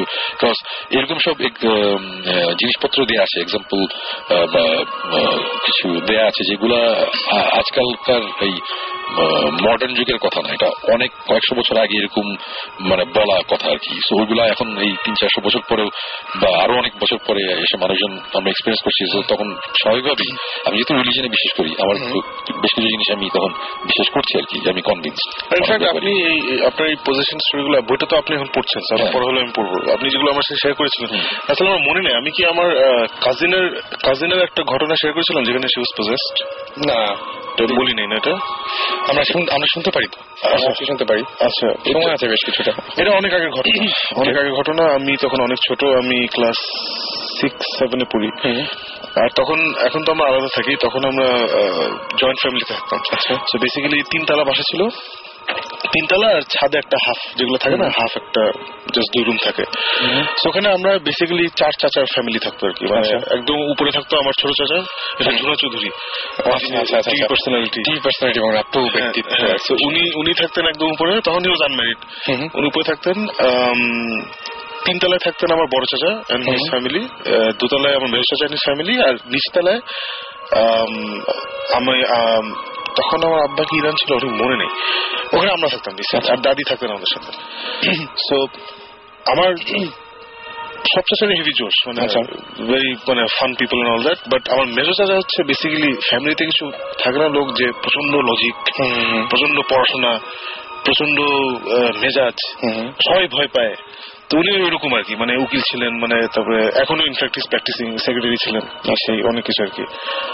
তো উনি আর কি এবং উনি আবার খুব রিলিজিয়াস এমন না যে উনি ইয়ে না ওয়াজ ভেরি রিলিজিয়াস ফ্যানাটিক না। মানে নামাজ নামাজের সময় নামাজ কোরআন শরীফ পড়েন নর্মাল মানে ভালো রিলিজিয়ান রিলিজিয়াস যেটা আমরা বুঝি আর কি। তো ওনার দুই মেয়ে ছিল একটা বড় মেয়ে একটা ছোট মেয়ে। ছোট মেয়েটা ছিল আমার আমার থেকে একটু বড়। আচ্ছা। So she and I were very close কারণ পিঠাপিঠি টাইপের ছিল।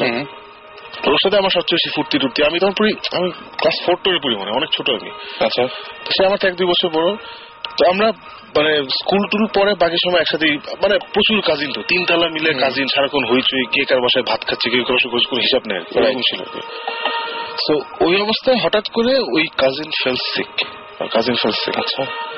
এন্ড তো অসুখ তো আমরা দেখছি এতগুলো বাচ্চা একসাথে আছে একজন একজন সারাক্ষণ কিছুটা লেগে আছে। তো ওখানে যেটা হলো যে তো অসুস্থ হলো অসুস্থ দেখি যে ভালো হচ্ছে না ওর জ্বর এই সেই। অনেকদিন কেটে গেল ওকে ভালো করা যাচ্ছে না ভালো করা যাচ্ছে না। অ্যাট ওয়ান পয়েন্ট ওকে সরাই ফেলা হলো আমাদের সামনে থেকে। আচ্ছা। মানে মানে আমাদের বাচ্চাদের অ্যাক্সেস কেটে দেওয়া হলো কি। আমরা we were not allowed to visit her আচ্ছা। Okay so it's not like তার মানে জ্বর বা ছোঁয়াচে জ্বর বা চিকেন পক্স এরকম তো কিছু না ভাইরাল ফিভার ভাইরাল ফিভার এরকম কিছু না। কারণ ওটা হলে ছড়াটা লাভ নেই এমনি হবে অমনি হবে। জন্ডিস হলেও তো you can go and visit right তখন যেটা হয়েছে যে ওকে সরাই ফেলা হলো তখন আমরা তখন বাচ্চা তো আমরা আসলে ঠিক বুঝি নাই যে ঘটনাটা কি। তো অনেক দিন ধরে অনেক কিছু করার পরে এগুলো ইনফ্যাক্ট আমি পরে শুনেছি বড় হয়ে শুনেছি। তখন যেটা আমরা দেখলাম যে অনেকদিন ধরে সরে রাখা হয়েছে বাসায় ডাক্তার টানো হয়েছে তাকে অনেক হসপিটাল টসপিটাল নেওয়া হয়েছে। ফাইনালি আমরা দেখলাম বাসায় কিছু হুজুর টাইপের লোকজন আসা শুরু করল। আচ্ছা। হুজুর টাইপের লোকজন কেন আসতেছে তখন আমরা কেউ জানি না আমাদেরকে বলা হচ্ছে না। আমাদের বড় বড় কিছু কাজিনা ছিল ওরা দেখি আমাদের দেখলে খুব সিরিয়াস চেহারা তাকিয়ে থাকে। মানে ওরা ওরাও খুব ওয়ারিড এবং ওরা আমাদের সাথে আমরা ছোট কাজিন যারা আমাদের সাথে শেয়ার করছিল না আর কি। আচ্ছা। তো ওই অবস্থায় ফাইনালি এই হুজুর টুজুর ইয়ে হওয়ার পরে finally she started getting better হুজুরা যাওয়ার পরে তারপরে হ্যাঁ মানে হুজুর টুজুর নিয়ে অনেক কিছু হলো হলো এই হলো টলো finally she start getting better and তার মোটামুটি প্রায় চার মাস এই পুরা জিনিসটা প্রায় তিন চার তিন মাসটা চার মাস ধরে এই পুরা জিনিসটা হয়েছে। আচ্ছা। এন্ড ও ভালো হওয়ার পরও আমরা তো বাচ্চা আমরা তো কি ও না আমার ইয়ে হয়েছিল কি টাইফয়েড হয়েছিল that was the official story typhoid হয়েছিল। পরে যেটা বাহির হলো যখন আমাদের একটু বয়স টয়স হলো তখন আছে না সবার বাবা মাকে জিজ্ঞেস করলাম যে ঘটনা কি? হয়েছে তখন বের হলো যে সে ডিড হ্যাভ টাইফয়েড আচ্ছা। ওকে প্রথমে টাইফয়েড হয়েছিল। এন্ড দেন ওকে ওষুধ টষুধ দেওয়া হয়েছিল কিন্তু nothing was working nothing was working ও চুল টুল পড়া শুরু করছিল। ওর মাথাটা পুরো কামড়ে ফেলতেছিল। মানে চুল টুল পড়ে যাচ্ছে হ্যান ত্যান এসে সে উল্টা পাল্টা বলা শুরু করছে। মানে প্রসেসড হলে যে জিনিসগুলো আমরা শুনি যে উল্টা উল্টা চিন্তা করা শুরু করছে উল্টা উল্টা বলা শুরু করছে and at that point in time আমাদের বাচ্চাদেরকে ওর সাথে মিশতে দেওয়া হ্যাঁ, তখন ওকে সেপারেট করে ফেলা হলো ওর রুমটা অফ লিমিটস ওখানে কোনো বাচ্চা যেতে পারবে আচ্ছা। সো তারপরে আমার চাচা যেটা সবচেয়ে বেশি লাগছে যে আমার চাচা ছিলেন মানে যেটা বললাম যে খুব লজিক রিজন পড়াশোনা মানে আছে না রিলিজিয়ান রিলিজিয়ান জায়গায় বিশ্বাস বিশ্বাসের জায়গায় কিন্তু যেসব জিনিস যেমন উনি পীর ফকির মানেন না। আচ্ছা। ওই কিছু হইলে পীর অমুক পীর বল এগুলো ওনার নাই ওনার কথা হচ্ছে আল্লাহর সাথে আমার ডাইরেক্ট লাইন আছে। তো ওনার মতো লোক has forced to bring in this মৌলবী বা পীর বা হোয়াট এভার ওনাদেরকে আনতে হয়েছে ওনার মানে at the end of the day উনি একজন বাবা। হ্যাঁ সেটাই স্বাভাবিক। এবং মানে তাকে মানতে হয়েছে মানে ব্যাপারটা যথেষ্ট সিরিয়াস হ্যাঁ মানে হোপলেস অবস্থায় চলে গেছিল এবং তখন he was force to in মানে seek the help of this people ওনারা আসলেন এসে কি করেছেন আমি জানি না but they did some things মিলাদ টিলাদ হয়েছিল অনেক অনেক দদুর হয়েছিল অনেক সাত করে দেওয়া হয়েছিল অনেক হয়েছিল। ফাইনালি সি বিকেম বেটার পরে আমার আম্মা আমাকে একটা ছোট্ট একটা মানে জাস্ট অ্যাসাইড একটা স্টোরি বলেছিল my mother to this day is convinced প্রথম থেকে আম্মা কনভিন্স ছিল যে সি ওয়াজ পজেসড তো পজেস ছিল এটা হচ্ছে ওনার একটা কনভিকশন সেকেন্ডটা হচ্ছে যে শি ওয়াজ কনভিন্স যে যে জিনটা আমার কাজিনকে ইয়ে করছে পজেস করছে ওই জিনটা নাকি আমার জন্য আসছিল। আপনার? হ্যাঁ আচ্ছা, আমাকে পজেস করতে আসছিল। তো আমি বললাম যে এটা কি ধরনের কথা? হাউ ডু নো দ্যাট ওনার আমার আম্মার স্টোরি হচ্ছে যে সে নাকি ওই আমার চাচার বাসাতে একটা ছোট ঘর ছিল যেটা নামাজের আগে থাকতো একটা নামাজের ঘর থাকতো। কলসি রাখা ছোট আমি এরকম ছোট একটা চকির মতো করে দেখে হ্যাঁ হ্যাঁ হ্যাঁ এটা ছোট্ট একটা ঘর ছিল নামাজের করেছিল রাইট রাইট আম্মা প্রায়ই ওই ওইখানে গিয়ে নামাজ নামাজ পড়তো অ্যাপারেন্টলি একবার সে ওখানে গিয়ে নামাজ পড়তেছে সাডেনলি সরি নামাজ না কষ্ট পড়ছে তো হঠাৎ করে তার মনে হলো যে পিছিয়ে গিয়ে দাঁড়িয়েছে আচ্ছা। তখন ঘুরে দেখে যে আর আমি তখন নাকি ওই ওই ফ্লোরে ছিলাম। আচ্ছা। আমি দোতলাতে ছিলাম। তো আমি যে রুমে ছিলাম মানে ওই রুমের দরজাটা আমার আমার ওই নামাজ ঘর থেকে দেখা যায়। আচ্ছা। তো সে নাকি দেখছে যে নামাজ ঘর ক্রস করে টিপিক্যাল স্টোরি সাদা পাঞ্জাবি সাদা দাড়ি এসে। এরকম একটা লোক খুব নুরানি চেহারা সে নাকি আমি যে ঘরে আছি ওখানে ঢুকতে যাচ্ছে। আচ্ছা। তবে আম্মা যখন ওকে দেখে ফেলছে তখন সে আমার দিকে তাকাইছে। তাকায় একটা সালাম দিছে। সালাম দিয়ে সে ঘুরে আমার কাজিন আরেকটা ঘরে ছিল ওই ঘরে চলে গেছে। ওকে। সো এটা ভালো খারাপ কি আমি জানি না but this is my mother story পরে সুমন ভাই এই আমরা তো আসলে ওয়েস্টার্ন কনসেপ্ট অফ পজিশনগুলো জানি কারণ আমরা এত ছবি দেখেছি ইন্টারনেট ঘাটলি বত্রিশটা পেজ চলে আসছে। তো আসলে ইসলামিক বা অ্যারাবিক কনসেপশন অফ এক্সোসিজম আমি ইনফ্যাক্ট জানা শুরু করেছি সুমন ভাই বইটা আনার পর থেকে। যে আমাদের রিলিজিয়াস বা কালচারাল ইয়েতে এগুলো ম্যানিফেস্টেশন কীভাবে হয়? তখন দেখলাম যে এই ঘটনাগুলো আমার কাজিনের যেসব গল্প আমি শুনেছি ওর সাথে অনেক একমত এন্ড মেবি আমার আম্মা ওই তাকানোটার জন্য আই ডিন এক্সপিরিয়েন্স দ্যাট এবং যারা এমনি এইগুলো নিয়ে জানতে চান এক্সোসিস্ট তারপর এগুলো এই- এই এই নামে কিন্তু বিভিন্ন মানে এই নামে কিন্তু মুভি আছে অনেকগুলো পার্ট আছে তারপরে এক্সোসিজম নামেও আছে এমিলি রোজ নামে একটা খুব চমৎকার মুভি আছে। ইচ্ছা করলে আপনারা দেখতে পারেন যদি এক্সোসিজমের উপরে মানে একটু পড়াশোনা করতে চান বা জানতে চান তাহলে দেখতে পাবেন যে এগুলো আছে। এবং খুবই অদ্ভুত টাইপের স্টোরি এবং ওখানে কিন্তু কিছু কিছু মিডল ইস্টেও দেখায়। মিডল অবশ্যই। মিডল ইস্টেরও কিছু ঘটনা দেখায়। যে কীভাবে পজেস্ট হয় মানুষ কীভাবে তারপর সেগুলোকে মানে আবার বের করে। রিলিজিয়ন তো at the end of the day divide করছি আমরা। আল্লাহ তো- এক। আমরা এটাকে হিন্দু মুসলিম খ্রিস্টান বৌদ্ধ অনেক কিছু বানাইছি। সেইটাই। So I have a feeling ওই এইসব জিন বা whatever we call this things ওই সবাইকে একই জিনিস এফেক্ট করে। এক্স্যাক্টলি এবং প্রত্যেকটা মানে ধর্ম বলি সব জায়গাতেই এদের অস্তিত্বের কথা বা এক্সোসিজমের এই প্রসেসটা সব জায়গাতেই আছে এমনকি আমাদের ইসলামেও আছে। ওরপি আমাদের এস এম এস করেছেন ওরপি এস এম এস করে বলছেন I saw a ghost in my childhood আচ্ছা এবং তিনি বলছেন এটা বাসায় দেখেছিলেন আহ, মাঝরাতে। এবং তিনি বলছেন যে our building was build beside two graves দুটো কবর আছে পাশে, এবং তিনি মনে করছেন যে সেই কবরের ওখান থেকে হয়তো এরকম কোন, কবরের কারণে এরকম কোন ঘটনা ঘটছে। আন্না আমাদের এস এম এস করেছেন এবং তিনি বলেছেন যে মাই গ্র্যান্ডফাদার তিনি যে বাসাতে মারা যান নাইনটিন নাইনটি নাইনে সেখানে ফিফটিন ডেজ পর তার ভাই সাম প্রবলেমস হয় এবং তারা বাসা থেকে চলে যাবার পর সেখানে একটা ছেলে আর তারপরে এস এম এসটা আসেনি। অনি আমাদের এস এম এস করে বলছেন সুমন ভাই আরেকবার বইয়ের নামটা আমার বই এবং আচ্ছা। এটা এটা একটু হ্যাঁ, আমি বেশ কয়েকটা দেখলাম মাত্র, অনেকেই বইটার নামটা বইটার নামটা ছিল হচ্ছে the exorcist tradition in Islam এবং বইটা লিখেছে হচ্ছে বিলাল ফিলিপস পুরো নাম হচ্ছে doctor Abu Aminah Bilal Philips Bilal Philips হচ্ছে যে ইসলামিক চ্যানেল বা কোথাও সে মাঝে মধ্যে একজন স্কলার উনি মাঝে মধ্যে অনেক ইয়ে দেয় আর কি অনেক অনুষ্ঠানে আসে। নাম হচ্ছে বিলাল ফিলিপস আর এক্সোসিস ট্র্যাডিশন ইন ইসলাম এটা আমার মধ্যে গুগল করলেই পাওয়া যাবে এই বইটা। রাইট তো আজকে মনে হয় শেষ করাই ভালো। তাই না? আমরা একটু বলি যে আমাদের এস এম এস করেছেন প্রসূন এস এম এস করেছেন Mahbub, Farhan, Salman S M S করেছেন লাগন রুনা এস এম এস করেছেন মুহসিন এছাড়াও রাসেল এস এম এস করেছেন উজমা এস এম এস করেছেন আমাদেরকে সুমা, তারপরে সৃষ্টি, আন্না তারপরে আফনান, রনি, নুসরাত, অর্পি সহ আরও অনেকে। শুধু লাস্টে আমি একটা কথা জানতে চাই সাকিব ভাই, সেটা হচ্ছে যে এখন উনি কেমন আছেন বা পরে আর কোনো সমস্যা হয়নি এরপরে? না মার্শাল্লাহ ওই ওই ইনসিডেন্টস এর পরে কোনো সমস্যা হয়নি and she is very happily married living in America right now Dallas Texas এখন হয়তো ঘটনা নিয়ে মজা করেন হয়তো এখন না এটা নিয়ে না পড়ার কোনো কথা হয়নি। কথা হয়নি। এটা এটা নিয়ে ইনফ্যাক্ট আমার কাজের সাথে আমার জীবনে কথা হয়নি। আচ্ছা কিন্তু মানে ছোটবেলায় যখন সে ভালো হয়ে গেছিল তখন একবার তো কি ছিল যে টাইফয়েড ওয়াজ দি মানে উই অবভিয়াসলি নিউ যে টাইফয়েড না. বাট জিনিসটা নিয়ে আসলে মানে এটা আমার এন্টার ফ্যামিলিতেই কথা নেই আমার আম্মার সাথে আমার এটা নিয়ে কথা হচ্ছে এন্টার আম্মার কাছ থেকে আমি কিন্তু ওই ব্যাপারটা খুব ভয়ঙ্কর আমার কাছে যেটা মানে যে ঘরে একটা ঘরে না গিয়ে আরেকটা ঘরে মানে ব্যাপারটা খুবই অদ্ভুত টাইপের মানে অ্যাটলিস্ট আন্টি তো কিছু একটা দেখেছিলেন। এবং হ্যাঁ, সেটাই মানে আম্মা ইজ কনভিন্স যে ওই জিনিসটা আমার জন্য আসছিল এন্ড আম্মা দেখে ফেলছে আম্মা ভাবছে যে তখন যেহেতু আম্মা মানে করছেন অল দ্যাট তখন ওই স্প্লিট সেকেন্ড একটা ডিসিশন চেঞ্জ হচ্ছে আচ্ছা। এটা হচ্ছে আম্মার থিওরি আচ্ছা। So I don't know hmm okay আচ্ছা আমি একটা জিনিস বলতে চাই যারা ভূত এফএম রেগুলারলি শুনছেন যদি আমাদের কাজের কোনো এভিডেন্স দেখতে চান বা একটা টেস্ট পেতে চান প্লিজ ভিজিট ইউটিউব ওখানে বিএইচ ও ইউটিআইএসটি ভৌতিস দিয়ে সার্চ দিলে আমাদের ডেমো ট্রেলারটা ইনফ্যাক্ট আমি দেখছি। যে কয়েকদিন ধরে সবাই খুব দেখছেন এটা। ফেসবুকে আবার আপলোড করে দিচ্ছেন হ্যাঁ। বিভিন্ন প্রোফাইল এবং সেটা আবার শেয়ার করছেন সবার সাথে। Much.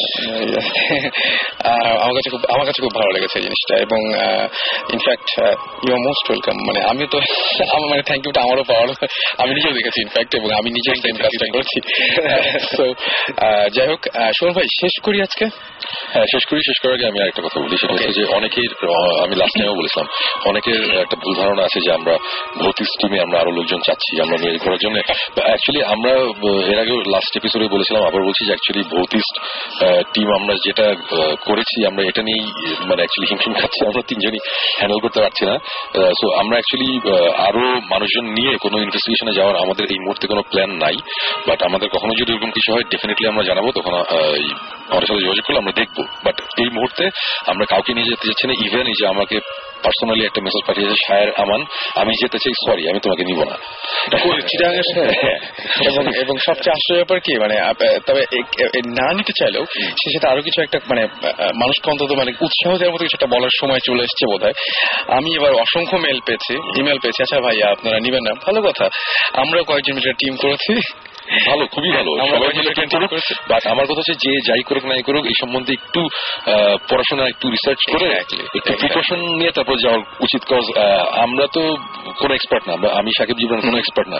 বাট এতটুকু বলব যে এই জিনিস নিয়ে অ্যাটলিস্ট সাত আট বছর ধরে ঘাটাঘাটি করছি। করে তারপরে হ্যাঁ So, আমরা এখনও অনেক জায়গায় গিয়ে এবং আমার ধারণা ভৌতিস্ট এপিসোডগুলো যখন আসবে তখন দু একটা এপিসোড দেখলেই মানুষজন বুঝতে পারবে জিনিসটা খুব একটা সোজা জিনিসটা বা খুব একটা সেফ জিনিসটা। আমরা অনেক কিছুর মুখোমুখি হয়েছি। মানে প্রবলেমের আর কি। তো এটাই আর কি। সেটাই সাবধান থাকাই ভালো আর কি। সেটাই আমার কাছেও সেটাই মনে হয়। এবং সত্যি কথা বলতে কি যেটা আসলে ফান করার মতো কোনো জিনিস না একদমই। আমার কাছে এটা মনে হয় একদমই ফান করার কিছু না সুমন ভাইয়ের কাছ থেকে আজকে আর কিছু শুনতে চাইলাম না। একটু সিক সুমন ভাই বলেছেন শুরুতেই। থ্যাংক ইউ তারপরেও আমরা পেয়েছি সুমন ভাইকে এটা হচ্ছে আমরা সো লাকি আর অনেকদিন পরে আবার হচ্ছে ভাইয়ের কাছ থেকে এবং বড় বড় মতো একটা চার- চমৎকার। চার সপ্তাহ। কে যা আচ্ছা, যেহেতু ভূতের গল্প শেষ আমি লাস্ট একটা কথা বলি। রাসেল তুমি কি ইউনাইটেড স্টেটস এর ভিসা পেয়েছ নাকি বাই এনি চান্স না না পাই তুমি টাইম বলার সময় আমেরিকার টাইম বলছো ও আচ্ছা। হ্যাঁ আমি একদম পুরোপুরি সকাল হয়ে যাচ্ছে এরকম একটা ব্যাপার হচ্ছে। এটা মানে আমি এরকম হতে পারে মানে এরকম ভালো যে পজেস্ট হয়েছি হয়তো ওই আপনার সাথে চলে এসছে এবং তারপরে আমি পজেস্ট হয়েছি এরকম হতে পারে। Anyways, আচ্ছা আপনারা যারা এস এম এস করবে তারা তো করেছেন। আরেকবার বলি আমাদের এস এম এস করেন শাউট লিখে স্পেস আপনার নাম লিখে স্পেস আপনার মেসেজ লিখে পাঠিয়ে দিতে পারেন নাইন এইট ফোর জিরো নাম্বারে আর যারা ইমেল করতে চান, তারা হচ্ছে Bhoot F M B H double O T Bhoot, তারপরে F M at the rate radio Foorti dot F M এখানে আপনি ইমেল করে আপনার ঘটনাগুলো জানাতে পারেন। আপনাদের এস এম এসগুলো সযত্নে আমার কাছে জমা আছে এবং আপনাদের ইমেলের মাধ্যমে আপনাদের কাছে ফোন কলও যাবে এবং ফোন কলের মাধ্যমে আপনারা অবশ্যই আমাদের এখানে আমাদের এখানে পার্টিসিপেট করতে করার একটা সুযোগ পাবেন। আর সেই সাথে যেটা বলব যে অবশ্যই ইমেইলের সাথে আপনার টেলিফোন নাম্বার এবং অথবা সেলফোন নাম্বার এবং আপনারা কোন জায়গাতে, কোন জায়গায় আপনি আছেন সেটা অবশ্যই মানে ঢাকা, চট্টগ্রাম, রাজশাহী, সিলেট বগুড়া রংপুর যেখানে ফোন হোক না কেন নিচে অবশ্যই লিখবেন আপনার জায়গা নাম কোন জায়গা থেকে লিখছেন। এবং যদি আপনারা শোতে আসতে চান সেই ব্যাপারেও আপনারা ইচ্ছা করলে আমাদের কাছে আমাদের সাথে কন্ট্যাক্ট করতে পারেন। ঘড়িতে সময় এখন রাত দুইটা সাত। সো শেষ করতে হচ্ছে কথা হবে আবারও আগামী শুক্রবার ভূত এফ এম এ ঠিক এগারোটা উনষাট মিনিটে। সেই পর্যন্ত সবাই ভালো থাকবেন সুস্থ থাকবেন সুন্দর থাকবেন এবং শেষ করার আগে একটা ওয়ার্নিং দিতে শিওর প্লিজ প্লিজ গভীর রাতে যদি কেউ বাসে ওঠেন একটু একটু ভালো করে দেখে নিন যে সিটে যারা বসে আছে ওই আসলেই মানুষ নাকি। আমাদের প্রতিষ্ঠা একটা ইনভেস্টিগেশন আমরা করছি এখন। হুম। ওই স্টোরিটার সিজন টু তে ইনশাল্লাহ দেখব। উইল শেয়ার ইট ভাই আমার তো আমার তো মানে খুবই রিসেন্টলি আমার পাহাড়ে যাওয়ার ইচ্ছা আছে। আমি বুঝতে পারছি না যে এটা রাতেই রাতেই। Okay so thank you thank you so much আজ এতক্ষণ ধরে আমাদের সঙ্গে ছিলেন স্টেট ইন্টু রেডিও ফুর্তি ফিরে আসব আবারও আগামী শুক্রবার। একই সময়ে আপনাদের সাথে রাসেল থাকব এবং সেই সাথে থাকবে ফৌতিস টিম সেই পর্যন্ত সবাই ভালো থাকবেন এবং বেশি করে সাহস সঞ্চার করবেন যাতে ভালোভাবে ভূত এফ শুনতে পারেন।